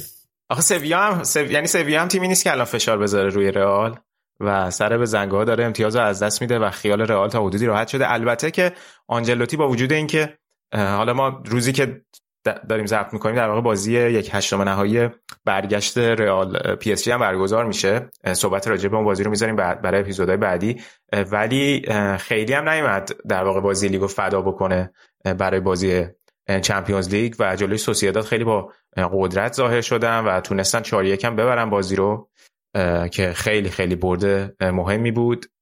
و یکی از نکات درخشان ترکیب رئال و که عملکردش خیلی باعث خوشحالی فکر کنم هوادارا هم شد. عملکرد خیلی خوب کاماوینگا بود که توی این بازی داشت در واقع کنار مودریچ و کاسمیرو بازی می‌کرد. البته کاسمیرو خب عقبتر بود و مودریچ و کاماوینگا جلو بودن و در واقع قفل بازی رو هم هم کاماوینگا هم مودریچ در واقع باز کردن دیگه. با دو تا شوت سنگینی که جفتشون از پشت محوطه داشتن. کاماوینگا گفته بود که من دیدم یه لحظه که موقعیت شوت دارم. بابام بهم گفته بود که تو خیلی کم شوت می‌زنی. یکم سعی کن بیشتر شوت بزنی. حرف یاد بابام افتادم یه شوت دادم و کارو در آورد خیلی خوب زد. البته بگم حالا توی این دوتا گلی که خوردن نیمه اول تو همون نیمه اول هم کامبک زد. یعنی ما با اون گل پنالتی که آیارزابال زد. خیلی خوشحال شدیم گفتیم و داره ریال هم از این داره امتیاز از دست میده. ولی تو همون نیمه برگردوندن بازی ها که خب خیلی جالبه و دو تا شوت پشت محوطه مال کاماوینگا رو من به نظرم گلر می‌تونست بهتر باشه توش. یه ذره جا موند. ولی اونم خوب زد. دمش گرم. خیلی بازیکن ها خوشحال شدن. یعنی حالا ضمن اینکه هوادارا از اینکه حالا کاماوینگا بازی می‌کنه گل می‌زنه اینا خیلی خوشحالن. بازیکن ها هم خیلی معلوم بود که کنار یعنی سر اون گل خوشحال شدن از فشار در اومدن. ولی من فکر کنم به شخصش هم ربط داشت که دیدن کاماوینگا زده. از اونورم که مودریچ بلافاصله زد و دیگه همشون گل زدن دیگه. آسنسیو اومد تو همه مهرهای هجومیشون. بنزما که پنالتی زد. آسنسیان که اومد تو فکر کنم اولین توپی که پاش خورد رفت تو گل. کلا ترکیب رئال تمام مهرهای با بعد از مدت ها حالا می‌بینیم که رئال هم داره با آدمای مختلف گل می‌زنه و با پرگل می‌بره. فکر کنم میگن یکی از بهترین بردای این فصل رئال هم رقم خورده. آره بوده و بهترین بازیشون هم. خیلی از مقاله ها گفتن که یکی از بهترین بازی های فصل هم شده بود. ببین حتی توی کلا سوسیداد فکر می‌کنم جز همون پنالتیه. فکر موقعیت دیگه کلا نداشت تقریبا. یعنی ایکس جیشون در واقع 0 ممیز 7 بود تقریبا همون ایکس جی پنالتیه دیگه. یعنی خیلی موقعیت خاصی نتونستن خلق بکنن. واقعا بازی یه جورایی یه طرفه بود و حتی جدا از حالا مالکیت توپو که بذاریم کنار. اصلا این موقعیت مکانی بازیکنان رو که نگاه می‌کردیم میانگینشون رو در پایان بازی کاملا رئال بالای زمین بود و سوسییداد خیلی تو زمین خودشون بود و کلا در واقع میانگین خط دفاعی خیلی بالا بود برای رئال و خیلی خوب تونستن در واقع بتونن بالای زمین با اون جایگیریایی که داشتن به خصوص کاماوینگا و مودریچ بتونن اصلا توپا رو در زمان خوبی بتونن پس بگیرن از بازیکن سوسییداد و همینجور کماکان فشار حمله رو روی دروازه سوسییداد حفظ بکنن. و کلا مودریچ هم توی خلق موقعیت و ایجاد خطر یه اختلاف فاحشی با بقیه بازیکن‌ها داشت. خیلی روز درخشانی رو داشت. و خیلی میگم روز خیلی خوبی بود برای رئال از هر لحاظ. حالا تا ببینیم که تکلیفشون توی چمپیونز لیگ چی میشه دیگه. حالا نمی‌دونم این اپیزود ما دقیقا قبل بازی میاد بیرون یا بعد بازی ولی از لحاظ روحی هم برای تیم خیلی اون بازی مهمه ولی بازی سختی هم هست دیگه. قاعدتا نمیشه کتمان کرد. امباپه هم که مثل که بازی نمی‌رسه. ولی گفتن می‌رسه که بعدش. گفتن نمی‌رسه؟ میگن حالا آخرین چیزی که من دیدم این بود که ESPN 14 14 ساعت پیش داده که همچنان در چیز پاری از تردید و این بازی. ولی نمی‌دونم. آخر بازی رفتم جزو معدود بازیایی بوده تو تاریخ رئال. یعنی تو از از فصل 2003 2004 میگن مثلا دو تا بازی بوده تو Champions League که اینا نتونستن شوت تو چارچوب بزنن. درسته آره. و اینا و من نتونسته جلوی پی اس خیلی بد بودن. بازی رفت. از این ولی از از اون بازی به بعد رئال توی لالیگا خیلی شاخ‌وشونه کشید. اصلا همین بازی که گفتم کلا سوسییداد موقعیت هیچی. شوت نداشتن. شوت فقط همون یه دونه شوت پنالتی بود. و از اون طرف پی توی لیگ خیلی اوضاعش بد بوده. و باختای عجیب غریبی آره آوردن. حالا باید ببینیم که این چی میشه و آیا رئال توی Champions League ادامه میده یا نه. یه نکته ای رو راجع به سوسییداد می‌خواستم بگم. حالا علی هم دیدم که گفته بود که چرا مثلا خب این همه راجع به ایساک صحبت میشه توی سوسییداد واقعا این فصل خوب نبوده. یعنی میانگین یعنی بخوام مقایسه بکنیم با فصول قبلش. این فصل فصل خوبی برای ایساک نیست در هر صورت. اگه که مبنای مقایسه فقط بر اساس این فصل باشه منم میپذیرم که اصلا عملکرد خوبی رو نداشته. ولی کلا من قبلا هم گفتم من خیلی movement اشو توی زمین دوست دارم. و فصل پیشش خیلی فصل خوبی بود. فکر کنم حدود 18 تا گل زد توی لالیگا. منتها اگه که بخوایم نگاه کنیم ببینیم که آیا مثلا برگردیم به عقب فکر بکنیم به اینکه به خصوص بعد از اینکه الان ولاهویچو داریم می‌بینیم توی یوونتوس که داره فرم گلزنیشو ادامه میده و یه غولی شده برای خودش کم کم. برگردیم به اون موقعی که آرسنال در واقع می‌خواست بین ایساک و ولاهویچ یکی رو بگیره. الان شاید بیشتر نگاه کرد بگیم که تفاوت دیدی که این دوتا رو می‌خواسته بگیره خیلی زیاده. یعنی یکی صرفا یک گلزن تمام عیار ولاهویچ ولی از این طرف ایساک شیوه بازیش که متفاوته. حالا مرتضی یادم می‌گفت خیلی وقتا که شاید ایساک بیشتر بازیش بخوره به وضعیت تیم آرتتا. ولی جز فصل پیش که ایساک 17 تا گل زده اونقدر آمار درخشان گلزنی توی هر فصلش نداشته البته میگم جفتشون هم جوونن ولی این فصل هم فصل خوبی نبوده براش. حالا باید ببینیم که اتفاق به فرم سوسیداد بستگی داره که نسبت به پارسال فرمشون افت داشته. یا حالا وضعیت از چه لحاظه. کلا تو این بازی هم خیلی قفل بودن دیگه. یعنی همین باز میانگین موقعیت مکانی رو که میگم اویارزاوالی که چپ بازی می‌کرد خیلی بالاتر بازی می‌کرد تا دوتا مهاجم سوسیداد هم ایساک هم سیلوا. آره این شرایط ایساک هم اینجوریه ولی من خیلی کماکان دوستش دارم. خیلی وقتا می‌تونه قفل بعضی از بازی ها رو بشکنه. بازیکن خوبی. حالا این فصل مقداری افت داشته. یه چیزم بگیم نامردی از لالیگا رد چیم و نگیم که کریم بنزما واقعا خوبه همچنان. حالا این بازی هم پنالتی زد 20 گل کرد خودشو فرمش واقعا خوبه. بیچون و شرا شاید بگیم بهترین بازیکن فعلی لالیگاست هم گلزن بعدی اوناله که 13 تاست آسپاس سلتا ویگو این دو تا 13 تا بودن. بعدش بالاتر از همش رو کریم بنزو 20 گل زده. بیشترین پاس گل هم داده. 10 تا پاس داده کریم بنزو. درسته. آمارش آمارش فوق است. بعد از مسی که حالا رفته از لالیگا دیگه. این فصل ها این فصل بیچون و چرا بهترین بازیکن لالیگا.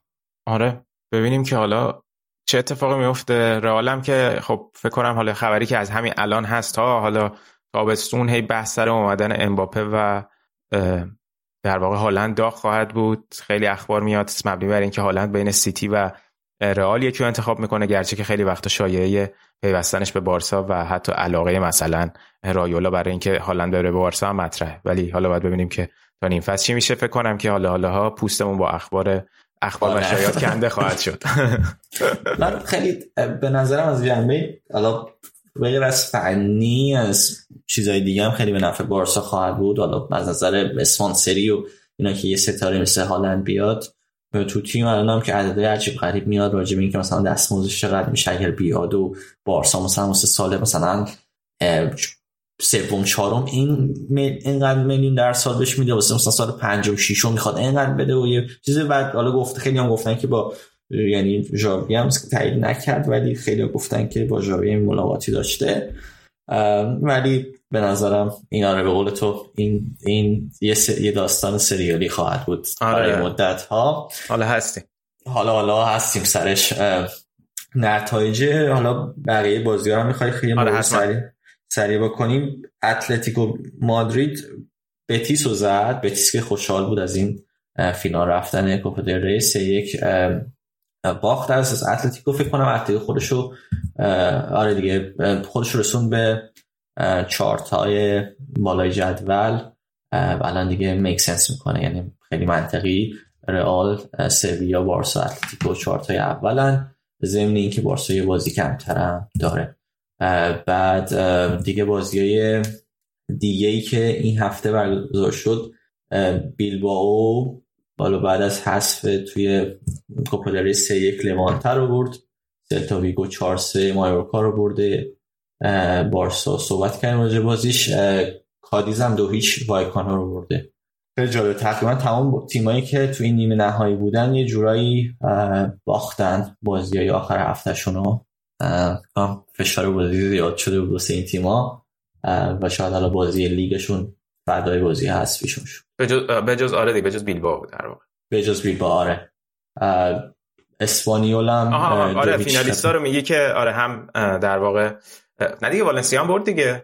ببین بتیس به مادرید باخته بیلبائو از آره راست میگ راست میگ راست آره. بتیس فقط بتیسی که برنده بود یعنی این دوتا تیمی که نیمه نهایی با هم بازی کردن جفتشون باختن وایکانو بتیس. آره دقیق که بازی پرفشاری هم بود میگم آره. دو تا گل دقایق آخر داشت و آره. آره. اون اتلتیکو رو که اشاره کردی حالا اتلتیکو هفته بعد که بازی برگشت Champions League شون با یونایتد اون بازی خیلی بازی جذابی خواهد شد. خیلی جفتشون اوضاع حالا نه اینکه الان اتلتیکو فرمش الان بهتر شده توی لیگ سه تا بازی تونستن ببرن ولی کلا فصل عجیبی دارن دو تا تیم دیگه. یعنی هر کی بتونه بالاخره یک چهارم صعود کنه یکم کردیت بیشتری برای خودش می‌گیره. ولی خب بازی تو اولترافورد هم هست ببینیم که اتفاقی میفته دقیقاً یه سف سف می‌خواد دیگه تو اولترافورد نه دیگه. یونایتد؟ آره یونایتد؟ آره دیگه. یونایتد یه سف سف می‌خواد نه دیگه. چیز که نداریم که. قانون گل زده که نداریم که. اروپا. آو میرن چیز؟ آره دیگه. اونو که حذف کردن و امسال نداریم و آره خیلی فرقی نمی‌کنه. صفر صفرش چیزی ازشون درمان نمی‌کنه آره, آره. ای آقا حرفی دیگه صحبتی در مورد لالیگا؟ مرسی همین بود. چیز دیگه نداشتم. یکم من باید آماده تر از قبل از بود انتقادی بارسا وارد بشم. خیلی باید همراه بودم. مرسی از همراهی تو حالا یه فرصتی به ما دادی. من میام حالا بیشتر میام که تا می‌بری فعلا میام. تو باختام باشم و راجع مشکلات اونم صحبت کنیم. ایول دمت گرم. ممنون از همه شما که تا اینجا این اپیزود رو با ما همراه بودین. ممنون از حمایتاتون. حتما نظراتتون رو برامون بنویسین. خیلی خیلی خوشحال میشیم که نظراتتون رو بخونیم چه توی Castbox برای ما بنویسیم و چه توی بقیه شبکه های مجازی. لطفا ما رو توی توییتر اینستاگرام و تلگرام هم دنبال کنید. کانال یوتیوبمون هم subscribe کنید که محتوای متفاوتی معمولا اونجا کار می‌کنیم نسبت به پادکستمون. و امیدوارم که از بازی های وسط هفته چمپیونز لیگ و حالا البته به خاطر روزه امیرسه بازی لیگ اروپا لذت ببرید. تا حالا هفته بعد برگردیم. در مورد اسپانیا بیشتر صحبت بکنیم. تا آخر هفته یه اپیزود دیگه خواهیم داشت که اونجا راجع به پریمیر لیگ به صورت مجزا صحبت خواهیم دمتون گرم. مراقب خودتون باشین. به امید روزای بهتر.